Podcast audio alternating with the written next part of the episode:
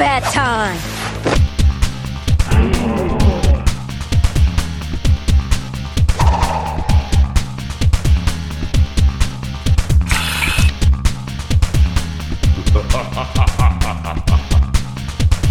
combat time!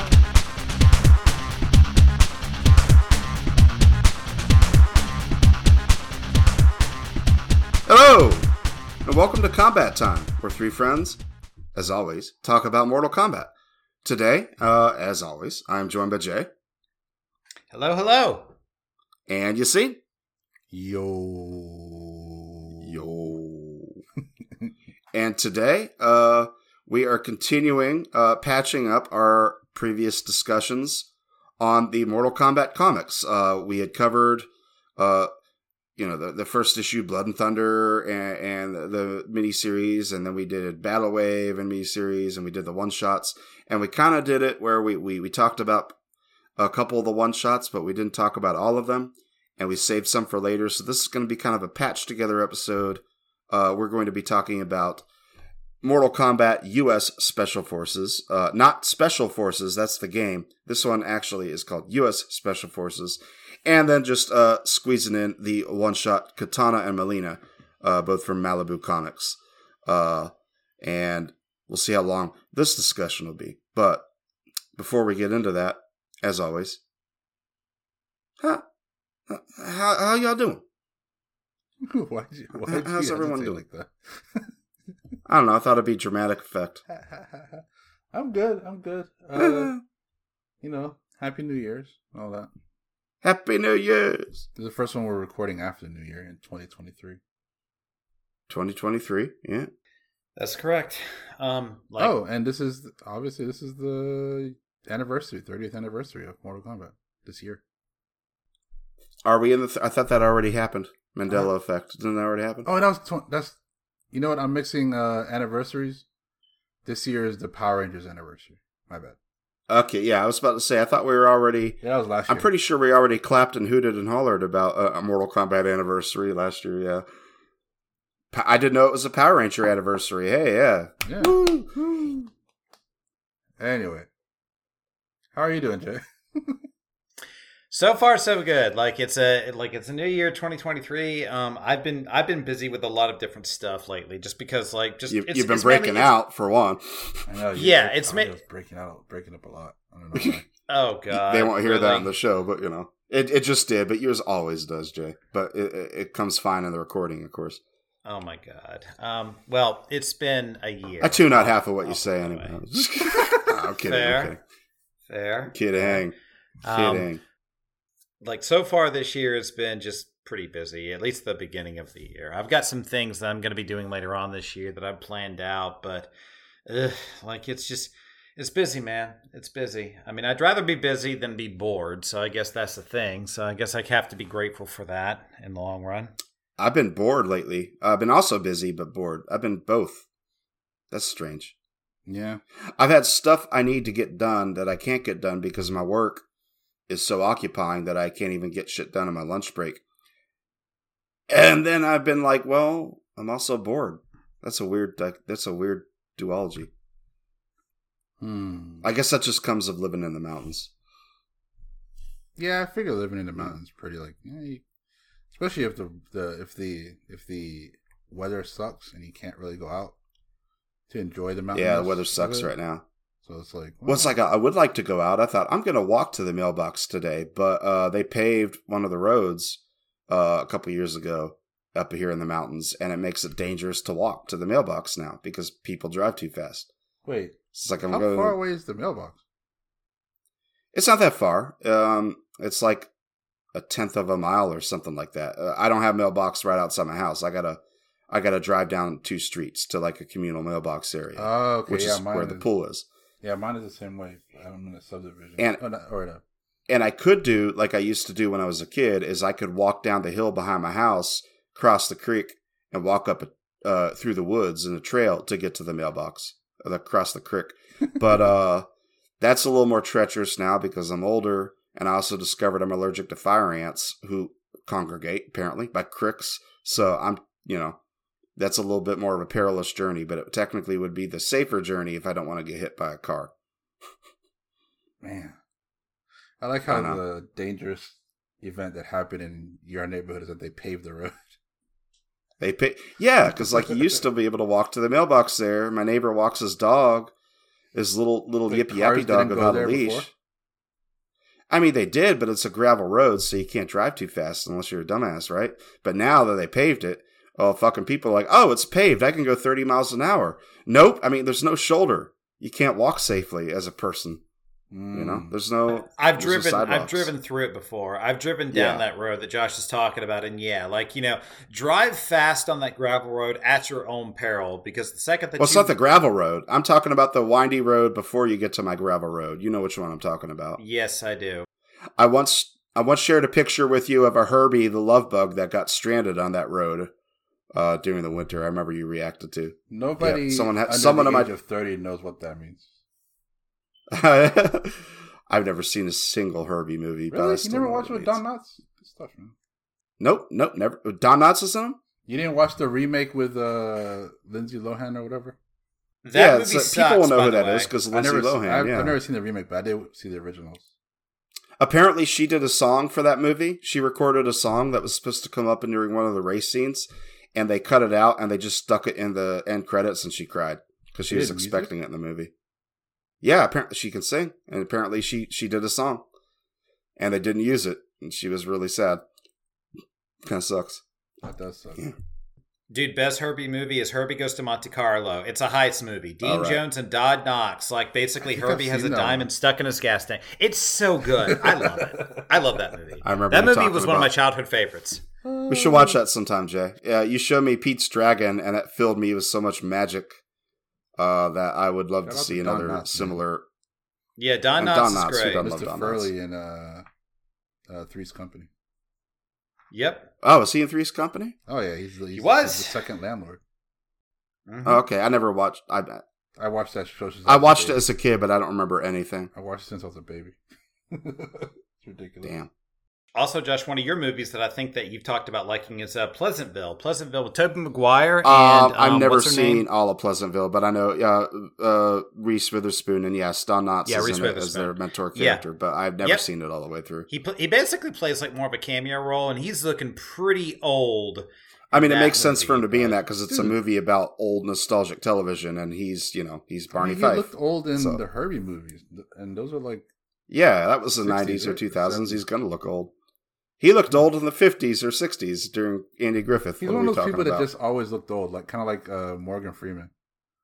Yeah, that's or true. uh, yeah, Morgan Freeman. I don't think he ever looked young. Though or um, I did see a TikTok recently or yesterday that was a a clip of him in the seventies being a disc jockey or something like that, and he had like, Uh-huh. he had these You- shades on. He had like the, the fro and like a silky shirt, and he's talking about jive grooving, da, da, da, da, and it's like holy what? crap, that is. it's like for a role, or like he really was a disc jockey for I have a no little idea. bit. I have no idea. There's no context for it, but it's definitely him, and it sounds like a 30 year old, you know, or a 20 something year old or 30 year old uh, Morgan Freeman. I guess he'd be like 30s. Well, you need to share that link. I'm curious to see. That's because. I only think of Morgan Freeman as we all think of him as you know Shawshank Redemption being all you know the the the, the soothing voice. Uh, that reminds me of me and my friend. You know, back when GoldenEye came out in the N64, we all got into James Bond, right? Yeah. And so we'd watch GoldenEye. We also watched the Timothy uh, Dalton ones, License uh, to Kill. and we uh, License to Kill and The Living Daylights. The Living Daylights is a good one. Um, Yeah. uh, Christopher Walken's in that too. But you know, Q, same act. Desmond Llewellyn is the actor that plays Q. He was in them since the '60s, and when we went back and watched the Timothy Dalton ones, and I think we went back and watched Goldfinger and stuff like that, and we're like, does this guy never age? He looks the same from the 1960s. How the f- is this guy a vampire? What the fuck? Because like, yeah, he just never seemed to age. He just always Wait, looked like an old man. Oh, okay, okay. Well, it's kind of the same thing with um uh, Steve Martin. Steve Martin always looks the same. I mean, it's easy when your hair is always silver too. He kind of preempted that by making True, his but hair now gray he's like before. eighty something, I think. But like, Holy shit! look- really? I think so, and he looks. I saw him on a, a recent like SNL, and he still looks like he's sixty. Me see. Steve Martin. Steve. Martin. Yeah, because like I want to, I want to be cynical and say when's the last fucking time you've seen Steve Martin, but he has been doing promotional stuff with Martin He's Short. lately, 77. so Yeah, they have a show on uh, Hulu, Okay. I think. Right? yeah, He's seventy-seven. huh? Well, hey man, I guess it just goes to show if uh, don't smoke, don't drink, brush your school, drink your teeth, and you'll be uh, you know, you can look like Brush Steve your Martin. school, Josh. Brush your school, you're- Josh. Yes, brush your school and drink your teeth. Don't do milk. uh, yeah, it also helps if you're fucking rich. Um, Yeah. uh, or me, I have a tooth uh, fall. I didn't tell you guys. Uh, we'll get to the comics here in a second, but uh, I had a tooth fall out. Y'all don't know this. Seriously? Over the holidays, uh, before I got Who'd you get in a COVID, I did go to. That's the thing. It happened the night after I went to me and my coworkers' favorite redneck bar, and we closed the place down like we used to. And I was like, man, I haven't done that in a while. We didn't close it down. We left at midnight. We usually left at like three in the morning. Uh, and I got home, and I went and I brushed my teeth, and then one of my front tooth just collapsed, Wait, seriously? just crumbled apart. Yeah, crumbled apart Holy like shit. uh, like the the temple, the Order of Light that Shao Kahn destroys in the beginning of Mortal Kombat Annihilation. Nice. Luckily, there was no pain because that's a tooth I had a root canal on previously. Uh, and uh, because I've been moving around, I haven't been able to get consistent dental work done. And now because I have COVID, I can't even go get it fixed until I get cleared of that. But yeah, uh, basically, if I smile really wide, it looks like I got in a fight in the bar because yeah, my I have a missing tooth in the front. It sucks. Damn. Yeah, I me, I need to go to the dentist. It's been years. go to the dentist. You know, I think I might be over it. My sister, uh, I did end up having a toothache a couple days later, but on the opposite side of my fucking mouth. Probably because I was chewing on the opposite side of my mouth, and then problems happened over there. But my sister had the same issue, and she's like, "I think we're just have bad teeth from heredity, from her hereditary." Because like that was one of the lessons my dad always told me is take care of your teeth. And despite that, and despite as many times as I went to the dentist, I've had a shitty mouth, and so has my sister.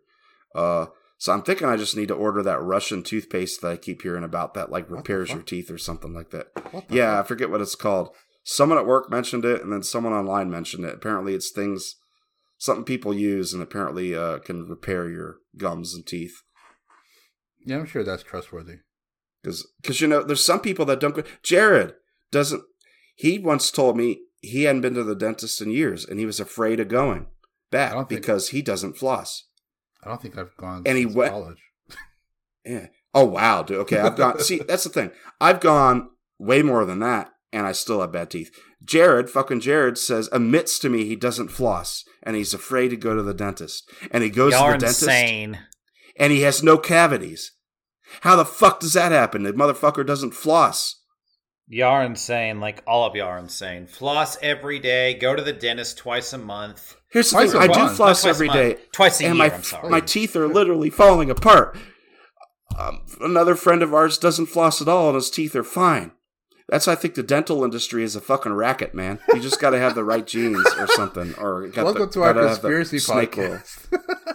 I mean, I, I mean, Yeah. I mean, Josh, like that's true, but this is why that if your teeth are falling apart, then go to the dentist three or four times a year because your genetics. I demand it. do, I do. And my Then teeth you're are just f, dude. literally like, I mean, falling like, apart. then dude, like pull all your teeth out and go for, and go with dentures. Like go for plastic. That's what. I, man. well, Like, no, I don't want to do dentures. I want to get the uh, the implants. I want to get That's the what my rock. dad did. Dwayne, I think your dad has implants? Yeah. I think no, he has Okay, dentures. um, he has dentures. Oh, dentures. Okay, never mind. I was But like, he got it like when he was implants. in his late thirties, I think. Yeah, my mom's always had dentures because she had to have her teeth pulled. Once again, hereditary. I think she had her teeth pulled before she turned seventy, and my dad got dentures uh, almost right before he passed away, and he was having trouble adjusting to them. And I don't think I want to Yeah. do dentures, but I would. I would love to do implants, but it concerns me because I, I was about to ask like if your dad had implants because I smoke No. And smoke smoking makes your gums recede. So even if I still got implants, am I gonna fuck them up because my gums are? Anyway, this isn't the dental po- hygiene podcast. This is about the Mortal what the- Kombat what the, podcast. what the hell kind of a Mortal Kombat? We've been talking 15 Hey, minutes. Let's the- talk about the- some comics. Hey, you know who needs to go to the dentist? Mileena. Yeah, Well, Mileena, definitely needs to go to the Speaking dentist. Speaking of Mileena, um, But you know what though? Like interestingly- But you know, I do have to say that like my like my smile is Colgate certified. I have a beautiful smile because I go to the dentist ever since I was a kid. I You got know. a Kim Cap, I got a Kim Kaphwan smile, y'all. Oh, like who? it's Kim wonderful. Kaphwan? Keep- Kim that? Kaphwan. Fighting game Who's that? enthusiasts will know who Kim Kaphwan is.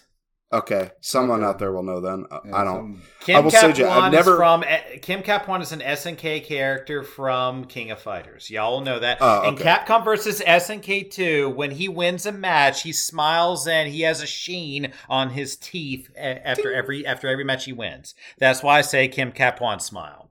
Okay. I will say, Jay, I've never closely analyzed your teeth to say in confidence that you have good teeth or not.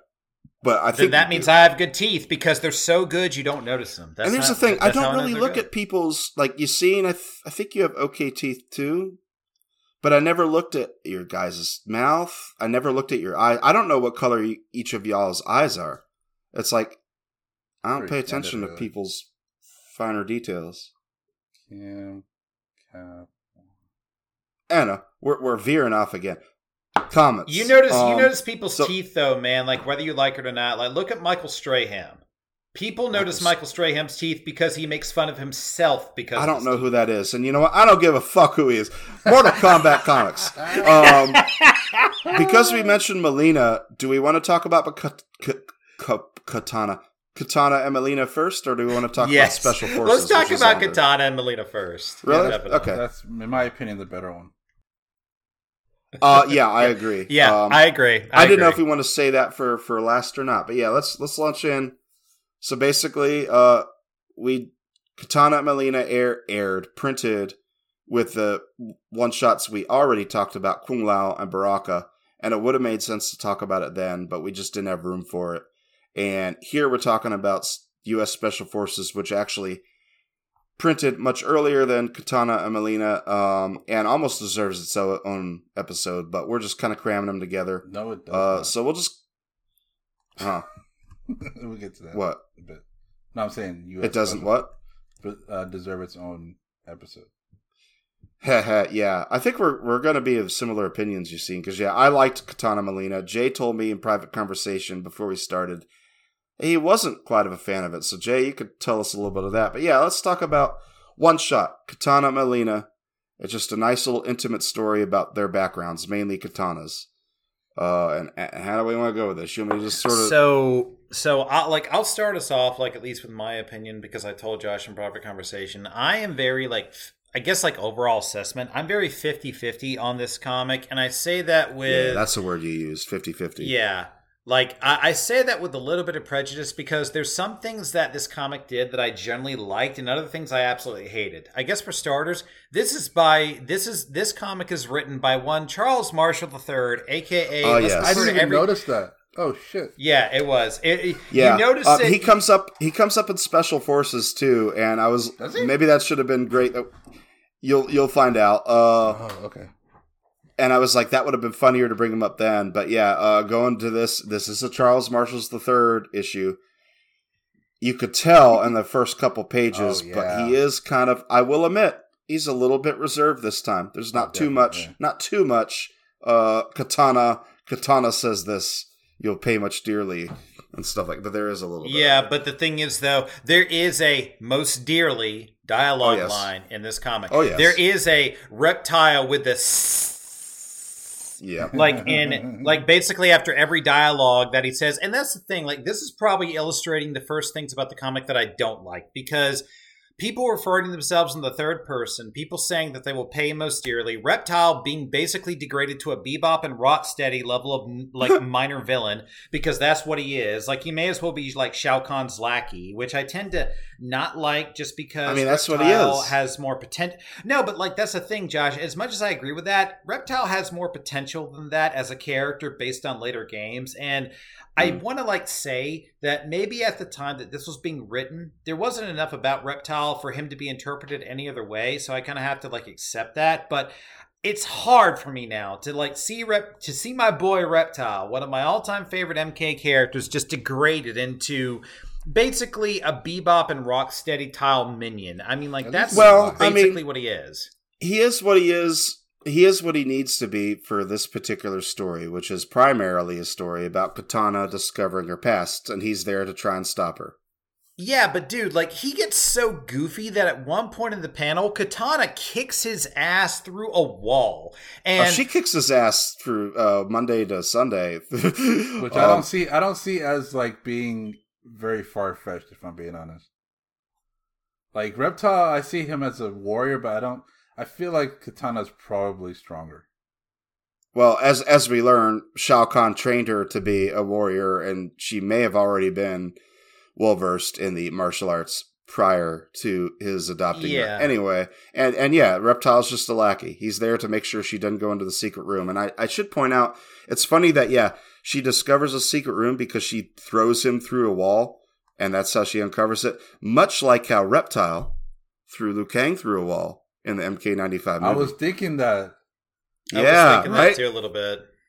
but I. But the thing is, like, well, what the story goes that he she wanders into a part that is forbidden for her. Like it's always been forbidden for her. So Reptile is like sort of guarding it, and then yeah, yeah, fight, that's and his that's kicks his through it. task. And then he says that, and it's like a room with a throne and gold, and this storybook that has her whole family history in it. But he says that his fortune, there's fortune here, and it belongs to a Reptile, or it belongs to him. Yeah, I was noticing Goofy. that. I was said kinda the confused. this gold is mine. It reminds me of a dragon. Dragons historically, uh, or maybe not historically. Dragons aren't fucking real, but they they gather gold. That's their mythology, right? I mean, Dude, it be real. remind dude, it reminds me of Bebop and Rocksteady and Goldar and Starscream and every other minion that has ever existed that has been a minion of the main villain from an 80s cartoon. Reptile's like, "Oh god, look at all this gold. It's Reptile's now. It's mine." He even when he says the gold is his, he's referring to himself in the third person, which again If you is, want to talk '80s cartoon, we'll get to that uh, with U.S. Yeah. Special Forces. But I mean, God. Uh, Reptile is, uh, you know, he's his, he's Shao Kahn's lackey. He's loyal. He's the goodest of boys, and but apparently he he covets King Gerard's gold. I guess. Uh, yeah, I I I liken that to a dragon myth. Dragons hoard gold, and maybe that's Reptile's thing. But I do Oh, kind of so want to talk about. I do kind of want to mention Josh, just because this is something I noticed, just mainly from an art perspective. But I want to talk about this room. So Kitana's just chilling, right? Like she's over here just contemplating life, and then Reptile's well, like, not "No." only that, she's been obsessed with finding this room. Apparently, yeah, but I they mean, say like, that. But but that's the thing. Like she doesn't know where this quote unquote room is, and then Reptile tries to stop her. They fight. Kitana kicks him through the wall, and then she ends up in this room. This room is furnished with the following: a pile of gold. We don't know where it came from, but there's a pile of gold there, a throne, and then a table, and then a book. And all this was sealed in a room that Yeah. was sealed by a wall that Reptile was guarding. So I'm over here thinking, like, who does this? Like, why was Shao this sealed? Shao Kahn yeah. Did, yeah.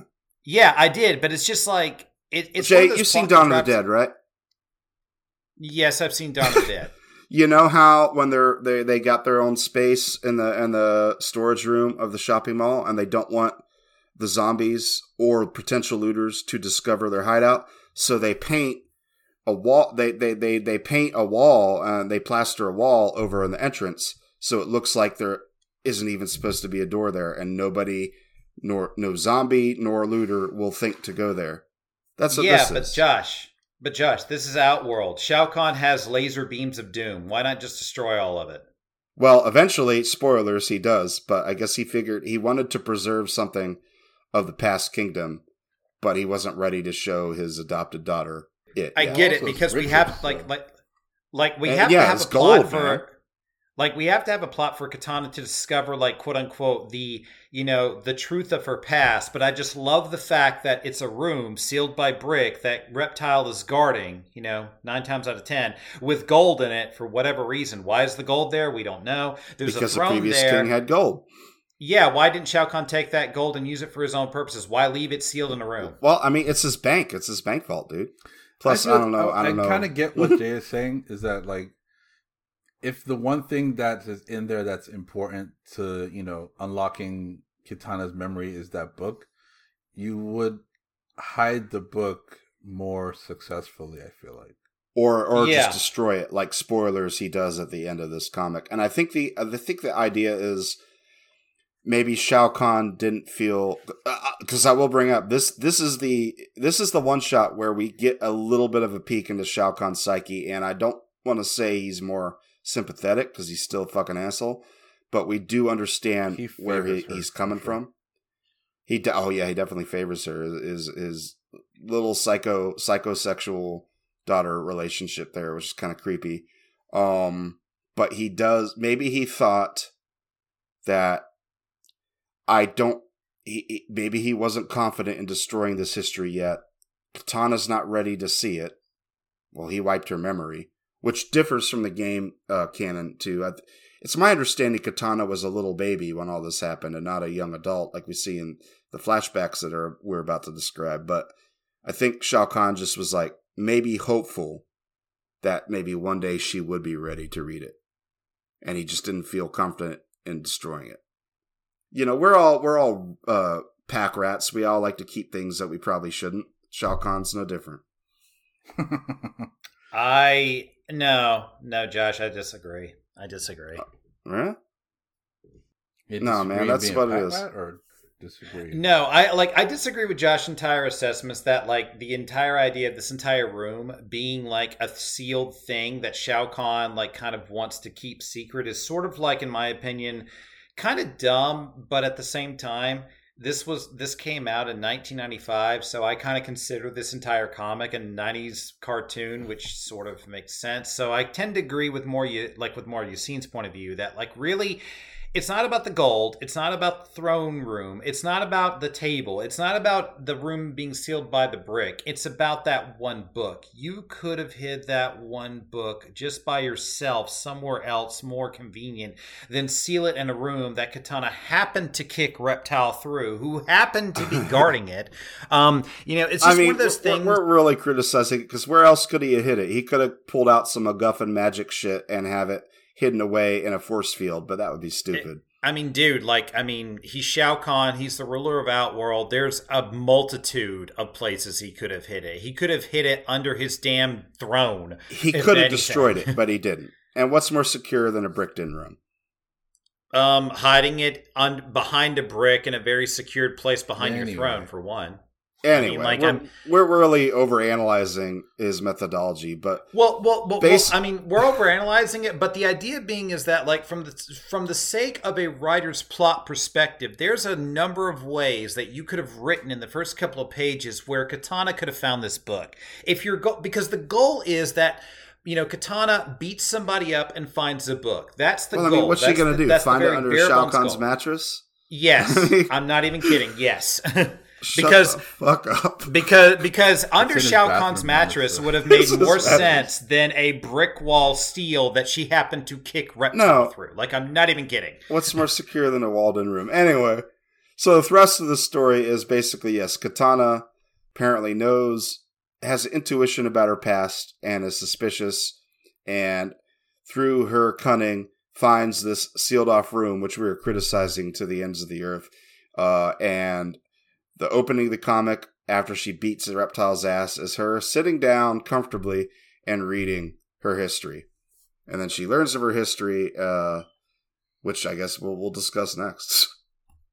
Yeah, so we do see uh, his father Gerald, Jared, Gerard.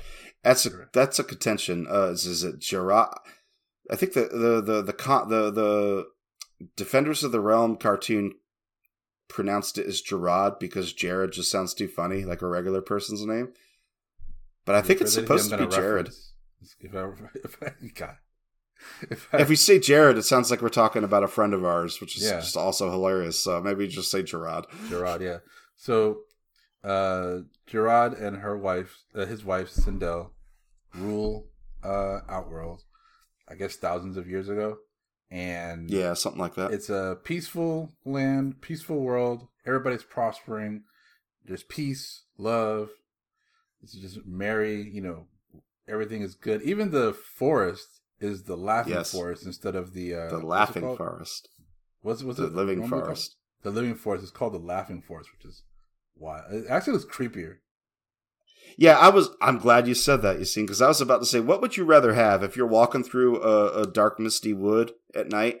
Would you rather have what we've seen prior, like mean trees that say problematic things to you, That all look and maybe like slap you around a little bit, or would you rather have just walking through seeing ha ha ha ha, ha just trees laughing? I'm, think that might I'm keep me up at night. Former. Um, Yeah, but yes, the, uh, every, everything is you know hunky dory, but at the same time, in the in the in behind the scenes, you know, Shao Kahn is sort of plotting his like takeover of Outworld, and one day, without any This is- Mortal Kombat, by the way. huh? Without any like Mortal Kombat Yeah, tournament just, like, set take up, it by over. the way. Yeah. Yeah. So in comes in one of the dumbest plots that I've seen in one of these comics, Yeah, which is yeah. Um, they're going kid. through they're they're they're riding through uh the land on a horse and Gerard and her his daughter Kitana, who is like a teenager, I guess, uh find a baby in a carriage. A blonde haired, blue eyed baby in the carriage. And correction, they- correction. You seen?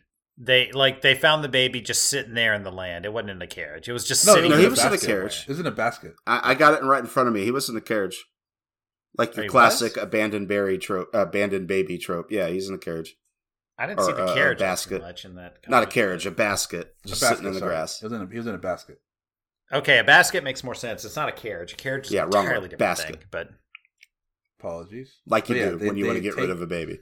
They take the baby in, and the baby turns out to be smarter than the average baby, and they're playing with it all goo goo gaga and all that stuff, and they're praising it and all Smarter. this I like how they say he's smart. In the same frame, he's like chewing on a on a giraffe. it's like, oh, yeah, he that's yeah, that yeah. I thought me. that was funny. that was funny. I'm like, oh yeah, he's so smart. He knows that he needs to eat horses. That's totally smart. So- Yeah, I don't know what, what made them think that he was smart, but whatever. I guess um, he, he was intuitive when he was playing with his toys or Yeah. something. Uh, but then they're interrupted by the Lin Kuei, who have come for a meeting. which I think is stupid. I want to Yeah, add Yeah, that in. was stupid. I don't like the idea that the Lin Kuei are privy to, to other realms and stuff like that. Why would they care about what's going on in Outworld or Edenia, which they fail to uh, label it as? They're Yeah, they're assassins, dude. They're, yeah, they they're they're uh, involved with killing political leaders and stuff. What do they care about? Uh, Shao Kahn about to overthrow some kingdom in another realm. It's just an effort to throw in, Oh, like, right. hey, here's characters, you know. This is supposed to They be have Athenia, been- right? Yeah, Edenia hasn't been thought up yet, so they just call it Outworld. But yeah, it's Edenia. Oh, yeah, it's right, King Gerard's right, and right. Sindel's yeah. I, I think that's I think that's sort of like the thing that we need to address is that like you know obviously like through Mortal Kombat's lore from the comics all the way to present from the 90s to now they've definitely done some retconning where like Edenia is where Kitana is actually from and Outworld and Edenia and Earthrealm are all three separate realms but back during this time there wasn't really a whole concept of Edenia. It was just Outworld. This has been referenced many times. We talk about the Yeah. Mortal Kombat 95 movie all the time. Kitana clearly mentions in that movie that she's from Outworld. So, I mean, like, this was the However, prevailing knowledge in, at the time. in Mortal Kombat Annihilation, they say the word Edenia. They do, yeah. because that When came around that? in Mortal Kombat Three. Hmm? Did they say that in Annihilation? Uh, towards the Yeah, end, say once it. they warp back to Outworld, they come to uh, a temple, and Liu Kang's like, "This is Edenia. Kitana told me about this Hmm. because Edenia was conceptualized around Mortal Kombat Three, and if this came out, Jay, you say ninety five." 95, yeah. 95, yeah. Edenia, then Edenia was not quite uh, an idea yet. So it's just Yeah, Outworld. so so it's something for all the fans out there that back in 1995, Edenia was not a concept that was created in terms of Mortal Kombat lore. It was just Outworld. Outworld was the everything, and then Earthrealm was just the other thing. Like that's that's that's what it was. yeah. Wait till we get to our Chaos realm and Order realm and all that shit when we get Yeah. into three D era games. But Yeah. stupid.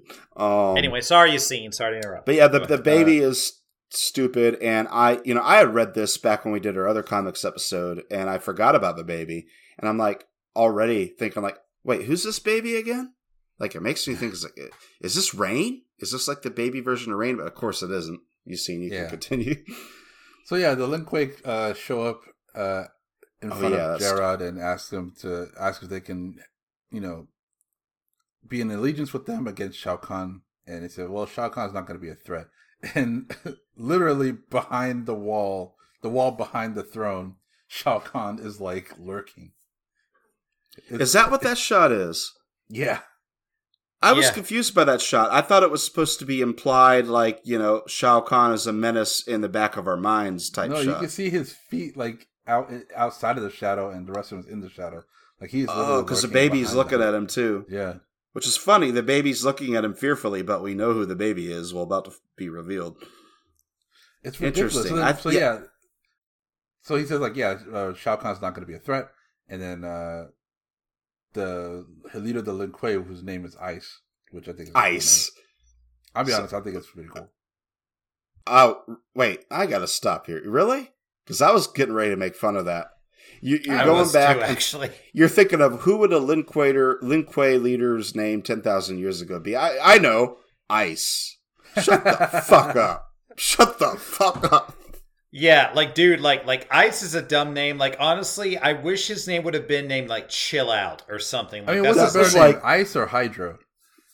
I mean, Hydro. Hydro's interesting, yeah, because he's not ice. He's he controls water, and I like Hydro as an addition to the Mortal Kombat canon. But baby, Ice, that's like low effort. Ice, Come on, Ice, baby.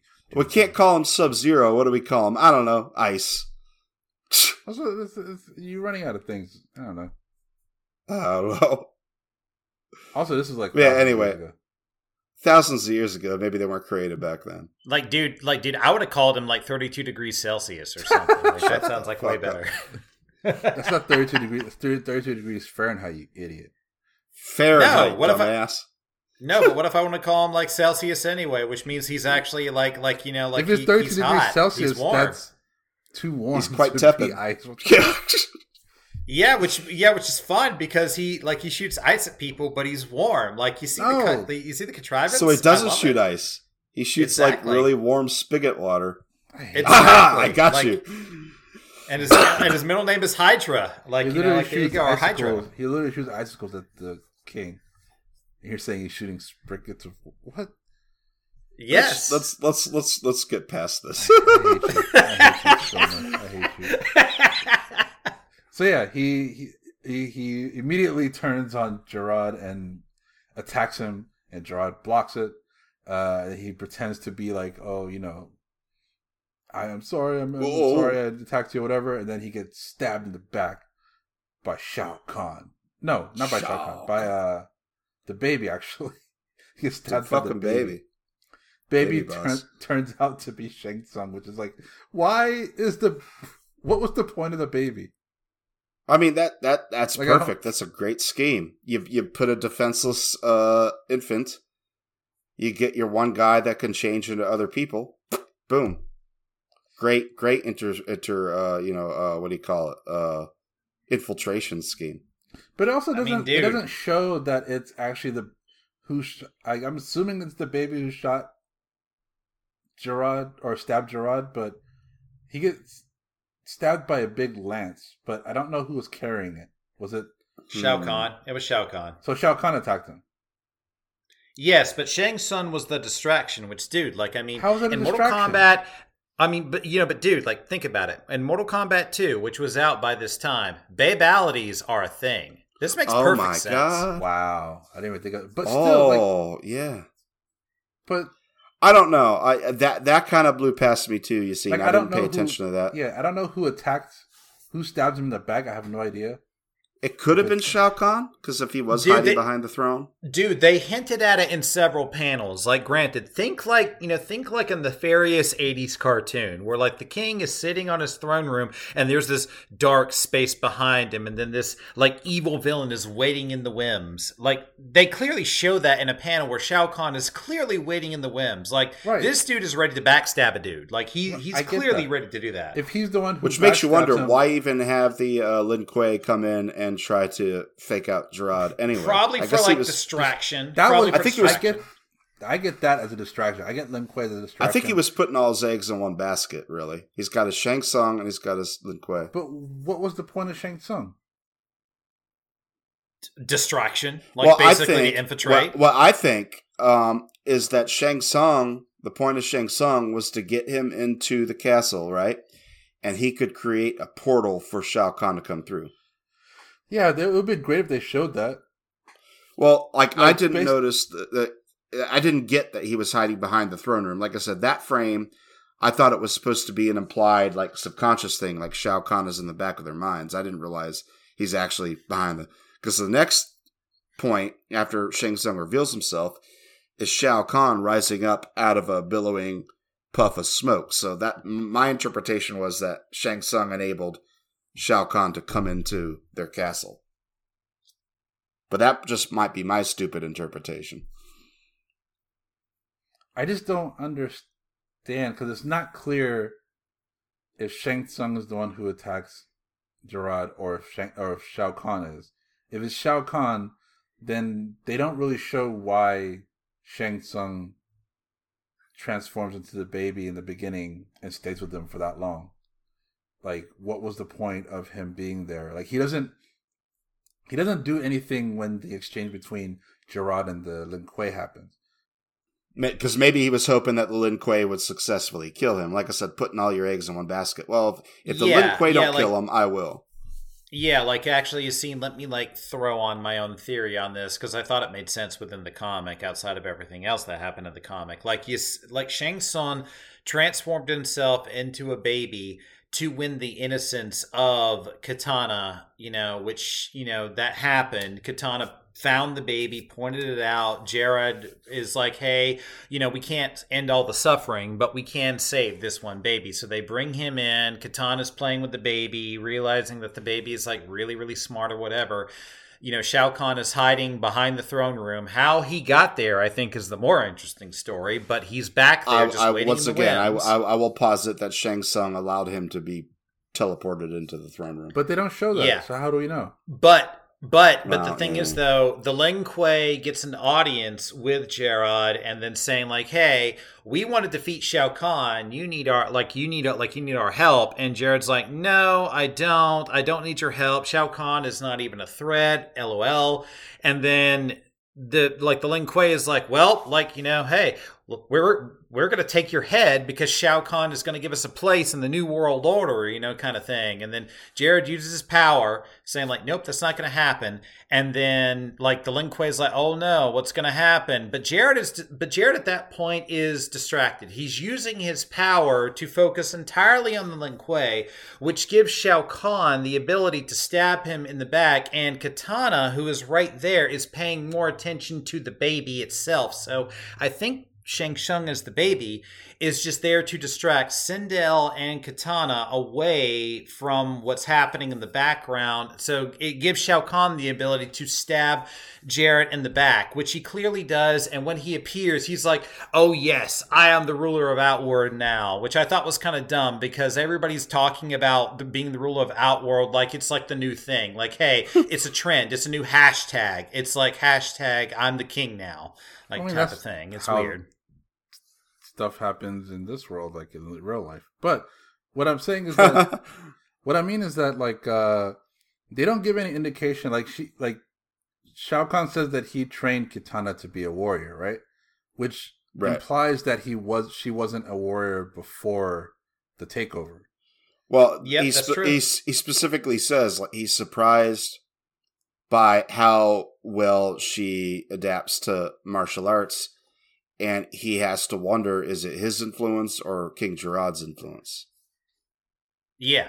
Yeah. So like this is where admittedly like I, this is why I said I like at the beginning I'm 50 50% of this comic. The first 50% of this comic I actively did not like, but I think the things I do like kind of started in it, kind of start in this instance because Shao Kahn actively mentions that Kitana had the like the whole art of war within her and took to it very very naturally and he was even he's even said in the comic that he wonders if this is Jared's influence on her after he died it's almost like he's sort of implying that the spirit of Gerard is actually influencing Kitana to sort of resist Shao Kahn's influence while being the fighter and warrior that Shao Kahn knows her to be Maybe not And quite think- so literally. Yeah, I, like thought, like I thought he, it, I thought it was more like you know, he was like he was a warrior, like he's a, a, a leader, a king.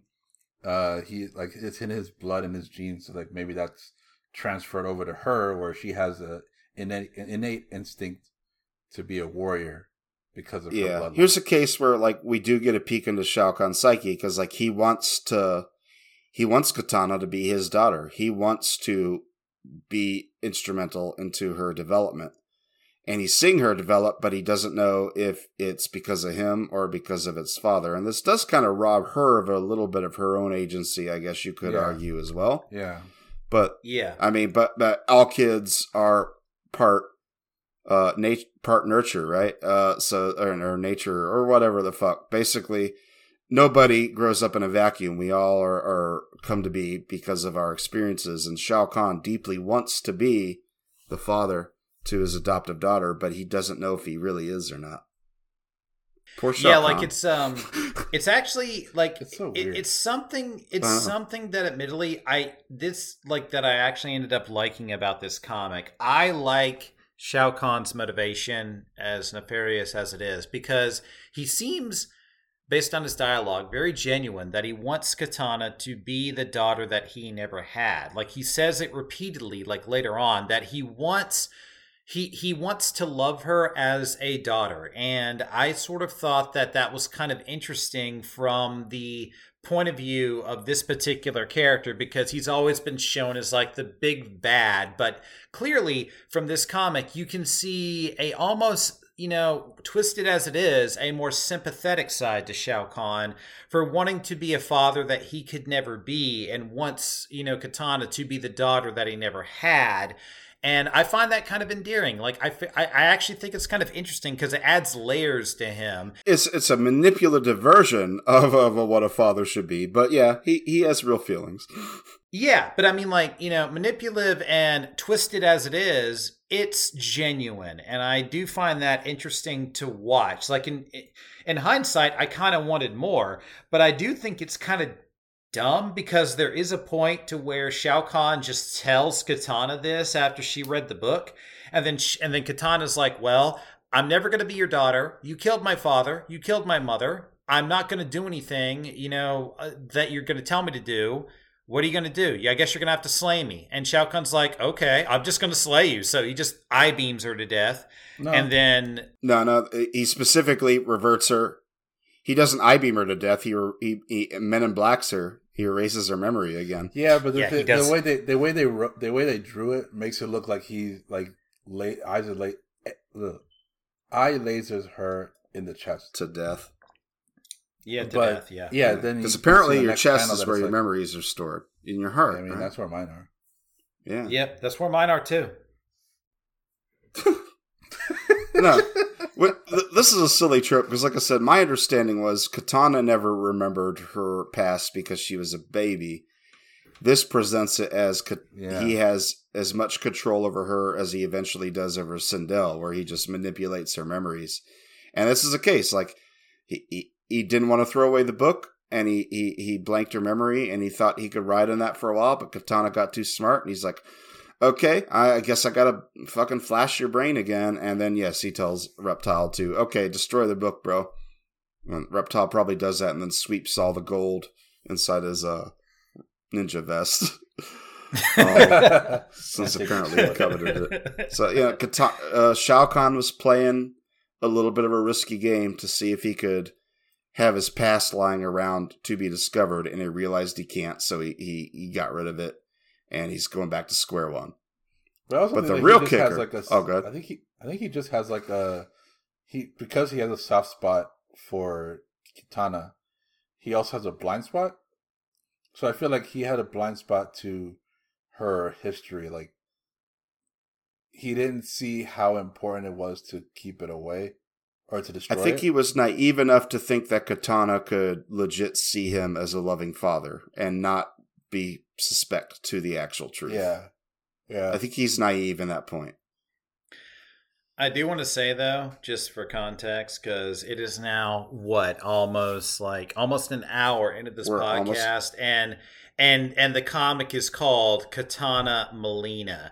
And we have not mentioned Mileena one time in this comic, and there's a We're reason there. for that. We're getting there because two things. One, we, we spent 15 minutes talking about dental hygiene.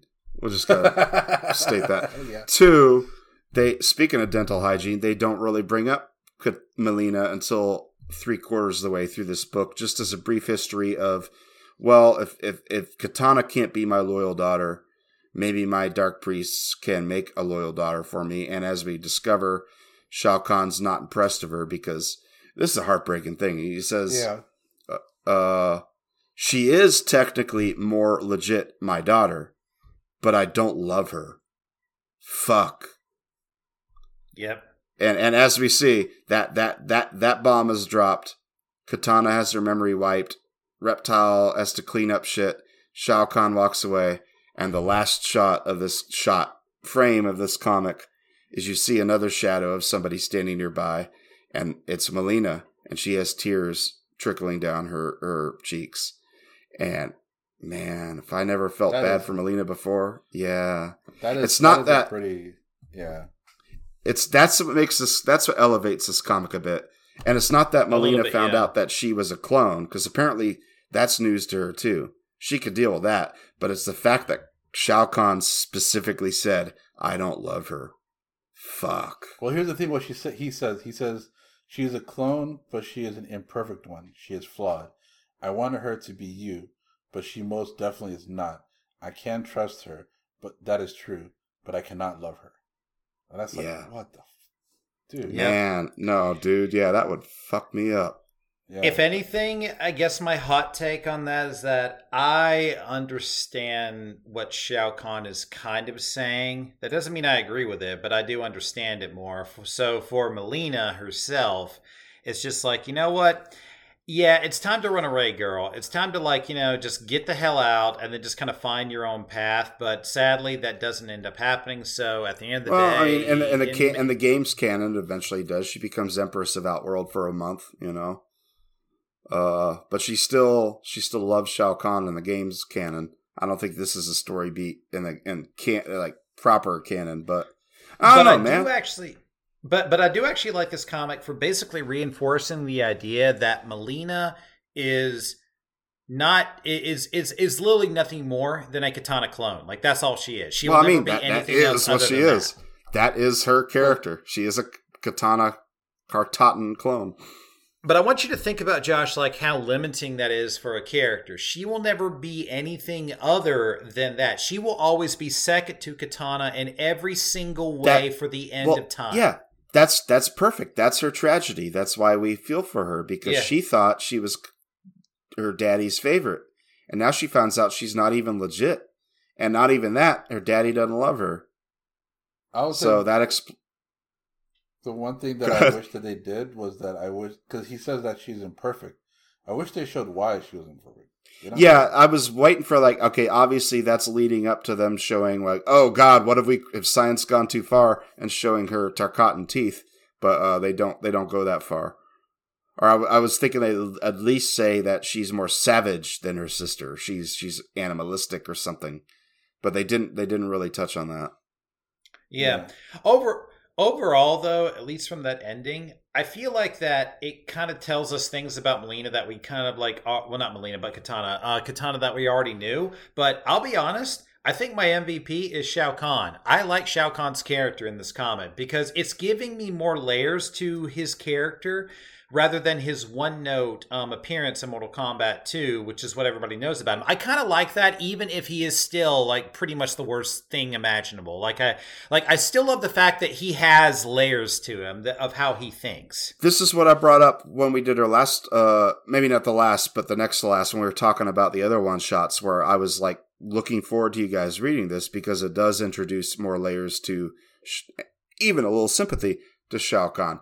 Not to excuse any of his actions. Like he is still at the end of the day, this comic, a some bitch. But not everybody is 100% evil. We all, uh, maybe they're, Ted Bundy might be, but we, we, everybody does have everyone thinks they're their own hero, their own story. Shao Kahn's got his own motivations, and here we we finally get to see them. And I, I do think it's kind of cool to see the soft-hearted Shao Kahn. His eyes are kind of kind of relaxed, and he's really wanting to comfort his daughter. And it's just like, huh? which kind of adds the adds this layer to it because like Shao Kahn is obviously this being like he he was waiting in the wings according to this comic for a very long time to take over Outworld from Gerard. Like he absolutely hated Gerard and everything he stood for. I don't know if he hated him. He just had a really beautiful land. He's like, hey, fuck yeah, I want that. Yeah, but I mean, like that's the thing. Jared knew who Shao Kahn was and sort of dismissed him as this like not even veil of a threat when Shao Kahn was obviously winning in the whim. So that tells me that there was this sort of history between the two, and it's almost like Josh, as you said, that Jared, uh, or I'm sorry, that Shao Kahn wanted what Jared had. He I think wanted Shao the daughter. Kahn he was- wanted the he he wanted the wife. You know, and as you can, and, and actually, I think that sort of carried over into current Mortal Kombat lore because who is Shao Kahn's wife? It's Sindel, Sindel. and she's Sindel, into somebody, it. somebody who we don't we don't see much of in this comic, uh, and of course They Sindel being that- the back. Go ahead. I was just gonna say Sindel being the backstabbing person, of course, is something that wouldn't come along till much later. Uh, but at least in the story of this, we would have seen her uh, throwing herself out the window, which is her backstory, at least in the old 2D games. But yeah, Sindel's kind of hardly uh, touched upon there. I think we see one panel with her and Kitana being happy. But uh, if anything, what this if anything, what this comic does is that it really makes me long for a game in the future or a comic in the future, whatever it may be, that really kind of gets into the heart of Shao Kahn's character because like he is an evil bastard, but I like the idea of knowing why he wants what he wants. Why does he eh, obsessed with Kitana being his daughter? Why does he have to have specifically Sindel for his wife, who is Jared's wife? You know, at one point, even if she is evil, and why does he want to rule the world that Jared rules? Like, I like I the have motivation multiple behind this. things. Good. in this comic, they don't really show that Shao Kahn has interest in Sindel in any way. No, Yeah, they really don't. Like he has interest in the throne. He wants to take over. He wants to take over Jared Gerard's spot. But there's nothing that says that you know he wants Shin- Sindel as her as his queen. and I th- and I think the reason of that is just this is a Kitana story. We need to show his interest to Kitana. Sindel, yeah, we can make yeah, another I, one I shot agree of. with that. Uh, obviously, when you conquer a kingdom, that's just what you do. You take over uh, the king's queen. That that you know, that's why that Is that what is a thing in the lore. Hmm? Is that what happens? I mean, more. or- I obviously it was a simple story back in the 2D games, but it was more or less he killed Gerard, and I don't know. Maybe he thought Sindel was pretty cool. oh, I thought you were referring to- to like real life. like that's what kings. Well, do. I mean, I think that is a real life thing. You conquer. Ah. Uh, what is best in life, Conan? To to hear the, the the to slay your enemies and hear the lamentations of their women. You know that that sort of thing. It's a conquer and to you know. It's the it's a big beat your chest conquer warrior thing. Um, you take your prize. Um, and obviously that developed and got retconned into something a little bit more modernly acceptable as no, she was just fucking evil, and you know, like I said, power couple. Shao Kahn and Sindel, best best couple ever. But uh, yeah, they really kind of are. I kind of love those two together. but when you, fair. when you're saying that, Jay, that makes me think of when you're saying uh, we should see another game. I'm thinking like, oh, we're playing. We played Mortal Kombat Mythologies. We're playing MK Special Forces, uh, semi related to the next comic we'll talk about. Man, that would have been a cool MK offshoot game as an Edenia game. Where Yeah. you're you you're Kitana or maybe a random Edenian in pre Shao Kahn Outworld before the Great Invasion, and maybe you're like interacting with characters, or when you're talking about when you switched it into this, this perspective of Shao Kahn, what if you made a military strategy game? What if you made like a, a, a Dynasty Warriors or something else where you're Shao Kahn commanding forces and like conquering Edenia? That would be kind of cool. I know what the span move would be. Like the spam move would be that Shao Kahn runs onto a field like Dynasty Warriors and just slams his hammer on the ground and everybody gets obliterated. Uh, yeah, giant obliterated. shockwave and everyone yeah falls down. Yeah, that yeah, would be pretty much. So, what do we think of this comic overall? I overall, it's not a great comic. It's very short and simple, but I like it. I, I, I like it almost as much as Baraka. Uh, I definitely don't like it more than Special Forces, and I think it's better than the mainline Blood and Thunder and Battle Wave, which we read and commented on. I want to go ahead and say, at least for me, it's surprisingly competent towards like basically it starts off terrible but it ends better than what i expected it would be. Like again like um i'm Charles not a Marshall. fan yeah i'm not a fan of charles marshall the third aka the third person that we often make fun of him for just because you know you still get the from reptile which i think is stupid because like if there's one thing i it's it's just a personal pet peeve. Like i hate my boy reptile getting disrespected like that. But also at the same time um he does do things as a writer that I feel like more people need to do if they're writing Mortal Kombat lore. Like, if there's one thing I love about this comic that I can say unequivocally, I like the fact that they show Shao Kahn without his mask on. That shows vulnerability. That shows a more sort of human Well, aesthetic side to They him. They did do that you know, a think lot in the comics. In fact, I think through all of uh, Battle Wave, they showed him without his face. Or, I'm sorry, without his helmet. But Josh, that was also written by Charles Marshall. So I mean, Yeah. again, this well, like even Tobias, sort of Tobias showed him without his mask in in his comic. Yeah, but I mean, compared to the games where you never see him without his mask on, I feel like this just adds a more sort of like vulnerability to his character, and it's Mm. not trying to t- to sell you on any sympathy of him being a good guy, but it is trying to tell you um, or sell you on the idea that Shao Kahn is more than just basically a Mongolian warlord that wants to conquer things and do the evil thing because he can. Like he, Right. he th- there's there's motivations there, and I like the idea that they've tried to at least establish that for him and give him a bit more layers rather than just be like Skeletor or Cobra Commander from an 80s cartoon. Like I like the fact that they've tried to do that. Well, so this is what comics can do when you ha- when you have time to uh, stretch with some characters. They want to try to show you another side of them, and this is an attempt at that.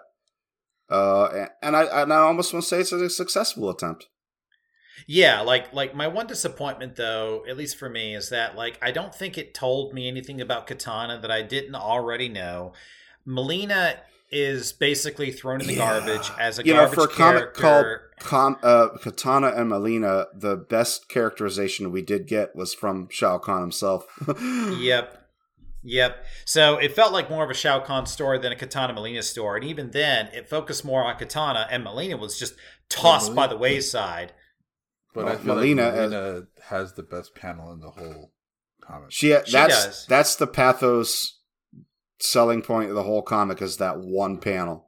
It's just seeing. And Kat- that's what I think I I think this this comic is uh overall it's okay, uh, more on the side of good, but it's still kind of middle of the road. But I think because I read this after U.S. Special Forces, that I'm like, wow, this is way better.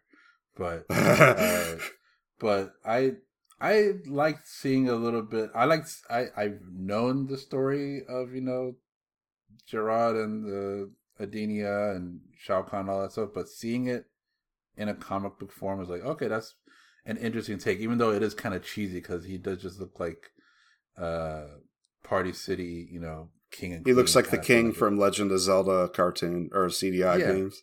Yeah, it's not very. I mean, that's what that's what you think of unique. when you think of a king, and they even have the uh, the scroll text text Yeah. bubbles and stuff like that. Yeah, it's very, very uh old school, like fairy tale type of king and queen type Yeah. of thing. But But that's I, that's it what was it cool was. to see it. It was, it was cool to see it picturized this way, and I do like what they showed with Shao Kahn, even though it was a little creepy. Uh, Right. But you understand him at least. Doesn't doesn't Yeah, excuse him, but you uh, understand him. Mileena is definitely the more sympathetic of the two. Uh, by the end, Yeah. um, the Lin Kuei make no sense. Uh, Yeah. Shang Tsung, I wish they just uh, they showed more of why he was planted there, really, instead of us implying or inferring or like you know trying to figure it out based off of context. Like maybe King Gerard's sleeping one night and the baby climbs out of its crib and comes stabs him in his sleep or something. something like that. Yeah, I don't Yeah. know, something, something, some show a reason. Um, but yeah, overall, it was a decent comic. I think it was a Yeah. decent comic. Um, Uh, Yeah.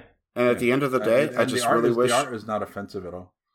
Yeah, the art is. Uh, oh, I switched to special forces. Who did the art of this? Jay, could you, could you rattle off? Uh, hold on, I got it. Yeah, I forget. Um, Uh, like I actually forget the is, artist, but the uh, the penciler is Greg Horn. Yeah, pencil is Greg Horn. Inker is Larry Welch. Uh, color design is Moose Baumann. So yeah, Yeah, when we get into color design, I don't know how important that is. We will discover, and I'll say when we talk about special forces, how important just coloring or inking really is. Uh, yep. but I will say, uh, these two people, have we heard of them before in Battle Wave and Blood and Thunder? I don't think so. They've like I recognize the art style. They've like they've done comics in the past. I I can't remember these specific ones, but they are not like 100% like straight up noobs to Mortal Kombat comics. Like they've done stuff in the past. Okay. But their stuff their stuff was actually in my opinion good because like um I remember when I first read the first panel um, of this comic, I was like, "Yep, Reptile looks the exact same as written by Charles Marshall III Little bit. as he did in previous comics written by Charles Marshall III." So, They look like you expect them to. They- yep, that's Mortal Kombat. that's another thing. Is like it's not really indicative. Like just because it's written by the same person, like the artist can have a different interpretation of color. Yeah. character design, so right. Yeah, that J- I think James spoke a little bit there. Uh, uh, doesn't influence the way they, they talk. That definitely is a Charles Marshall III thing, which of course we know his trademark, which uh, was lightly used in this comic. It was in the first couple pages, and then after that, it kind of it kind of I forgot it was a Charles Marshall III comic. after a while, well, it started out that way, but it, it like it got better. Which, yeah, I- like I guess just for our viewers here, like the Baraka one shot, which I will equi- unequivocally say is the best one shot out of, out of these Oh, yeah, Kombat absolutely. comics that we've read so far. That was also written by Charles Wait, which Marshall one? III. Baraka, Of the Baraka one shot. Oh yeah, That was which we all Charles liked. Marshall. Baraka need help. Yeah. We, we, Yeah. we we said more than once in that episode. It's like, wow, did Charles Marshall really write this? Because it had some great Yeah. characterization, not mm-hmm. just a Baraka, but a Scorpion, and it was a great, really well told story. And there wasn't too much mm-hmm. third person, and any third person that would have been in it wouldn't have been too out of place. Because it's Baraka. He always he's Grimlock. He always you tell Baraka's story. You know that's how he talks. It Yeah. fits with him. which which i do find it kind of like in a way kind of like sad because i know that like at least on this podcast unabashedly by me is that i have ragged on charles marshall as a writer because there's just certain things Oh, yeah. about his character We've all ragged about him. Uh, When I was over guesting on on Neil's podcast, uh, he brought up Charles Marshall, and I, I rolled with the joke too because I think we all just know that's you know we know his shtick and it's annoying. Uh, poor guy. But I want to say, I do want to say though that like I don't like his interpretation of a lot of characters in the like in the thick of writing them, but I do like the he does see the potential in a lot of characters. Like he sees the potential in Shao Kahn, he sees the potential in Kitana Mm. and Mileena versus making them one note characters. It's just the way that he writes their dialogue is typically what I hate. I feel like that actually he would like considering where Reptile is now today than where he was in 1995 when this comic was written. I feel like that Charles Marshall would actually write Reptile with a much more sympathetic layered and arc, you know, than he does, you know, in this comic, which is like a Bebop and Rocksteady TMNT villain, you know, kind of thing. But what he does do is that he does actually care about character motivation, about what they want to do. So the potential is there for um, for these characters to really develop based through his writing. He he just doesn't do the dialogue in a way that I like. Correct my memory. Was he present for the marriage, the the wedding between Shao Kahn and Sonya Blade with with Kano and Shang Tsung as as groomsmen? I can't honestly, Was that man. Charles I can't Marshall? Remember. I can't remember I can't either. remember. Um, Basically, what you're saying is, is, is, is if he touches the story and character motivations, great. Maybe just have someone else do the dialogue. Yeah, it's just it's just one of those things where like he sees the potential. He knows where these characters can go. And so I want to give him credit where it's due. It's just, you know, just stop this third person crap, man. Well, like I, I Maybe that's sick a, of it. a, a, a studio directive. Maybe you know, like I said, like like we've said and Neil said, is that they feel the need to to remind the kids who are reading this who this character is. I mean, to be fair, I'm saying like he should stop this third person stuff 25 years later after or or, or the most dearly stuff. written. Like everything is so very dramatic. It's so dramatic. Yeah, yeah, does prop it's- up it's uh, weird. crop crop up in special forces, or at least excuse me, the at least the uh the tag along comic that comes at the end of Special Forces One, which I'll bring up when we get to it. But uh, Which Is- is there anything which, else? Josh? yeah, Well, I was about to say like that's not a bad transition into our next comic, but Mhm. but oh, I was going to say, but like you know, do you have anything else we want to say about Kitana Mileena before we move on to Special Oh, Forces? You, Just took the words right out of my mouth, Jay. I was about to ask the same thing. Do we have anything else we want to say about Kitana Mileena? I do. I have one thing I want to say, and it's I just want to give Mileena a hug. Yeah. I mean, I've always wanted to give Mileena a hug, but now I really want to give her a hug. I mean, I mean, I kind of don't like. I kind of want to give her like like a therapy session card or something because I feel like if I give her a hug, she's gonna bite. She's gonna bite my face off. But Well, you know, Yeah. if it'll make her feel better if she bites my face off, well, maybe maybe I'll, I'll, I'll give her That's someone else, like uh, a like what's her face and Hellraiser. Just bring her people to feed on or something. Uh, maybe I'll do that. Sounds like a very dangerous relationship. You seen? You got anything to say about Kitana and Mileena? Uh, I think we said everything really. Yeah. Yeah. So anyway, well, let's talk about the next one. Uh, whether it's it offers more to talk about or not. It certainly is longer than Kitana and Mileena, as it is two issues, and it, it boldly advertises on the cover. This is the forty-page special, and I'll admit I actually got a little fatigued, being like, "Jesus fucking Christ, how much longer is this comic?" U.S. Special Forces. Uh, longer, but perhaps less content to talk about it. Let's let's launch into this. But also, that's kind of BS. It's not a 40 page spectacular. It really isn't because half of it is ads and letters. Well, no, also, like, the. And trivia. Don't forget the trivia. Of it, but 24 pages of it is the main story. Then it has that thing, at that few pages at the end. With That BS But Kano. is- Oh, I read it. Kano Uh, thing, yeah. I want to talk about it because, uh, well, I'll, I'll I'll say why when we get to it. But let's get to the meat I and didn't read it potatoes. I guess. because I didn't read it because I think in this first issue alone, I think I fell asleep twice. Dude, uh, I, I'll admit, I felt well. I, I started to read this way back when we were reading our other comics, right? And I was like, man, this is 40 pages. It really wasn't. The first issue's technically 30 pages, which a third of it is taken up by ads and letters. But the procedural detective, we're going to do detective work stuff. And there, there's a lot of blocks, uh, uh, uh, exposition. I did, I did start to, yeah, I'll finish this later when I reread it for this episode, when I got to the second uh, issue, there was a point where I was reading it literally last night and I got too tired and I'm like, all this fucking pseudoscience jibber jabber is getting a little too much for me. I think I'm going to go to bed. it was a little, Yeah, but you was- made a conscious effort to go to sleep. I was reading it and like passed out twice. damn.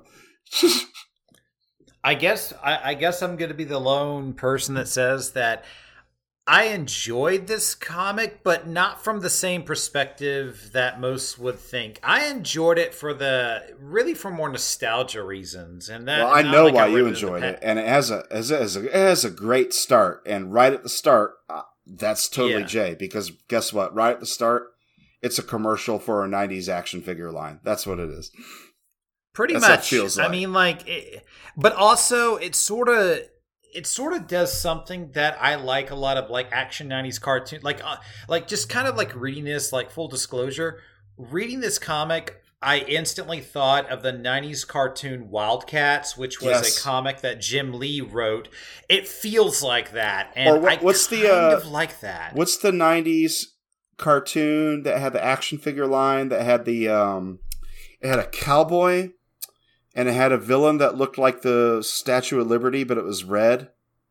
Uh, and another guy that was green and had buzzsaws in his shoulders. Do you remember that at all? So I think uh, so. I, I was going to say Cowboys of Moo Mesa, but the cowboy is a cow. So I think you're thinking no, no. of. I, I, I, I just had the toys, and there there was this, there was a cartoon tie-in, and it was yeah, it was your typical stereotypical '90s action cartoon, and it was a.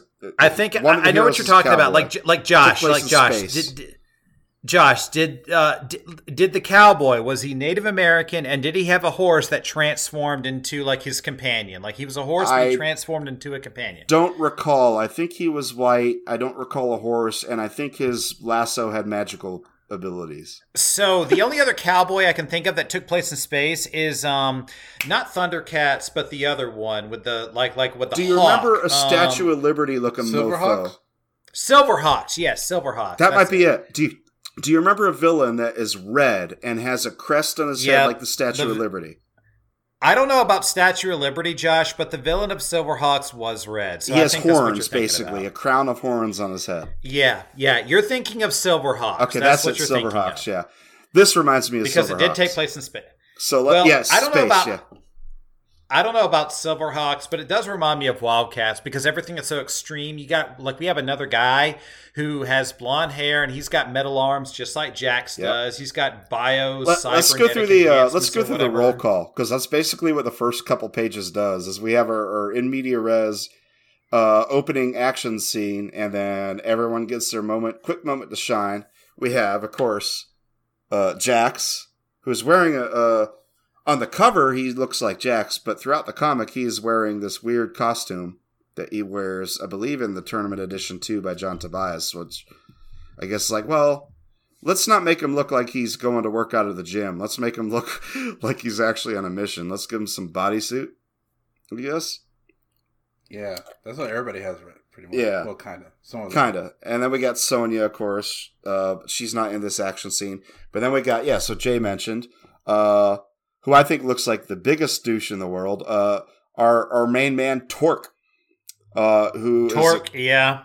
he, he has really uh, spiky blonde hair, and he has sunglasses, and he has uh, two bio uh, metal arms preceding Jax's metal arms. In fact, they look exactly stylized as Jax's arms would be shown in Mortal Kombat 3, but he didn't have them yet. So maybe I don't know if John Tobias took inspiration from this.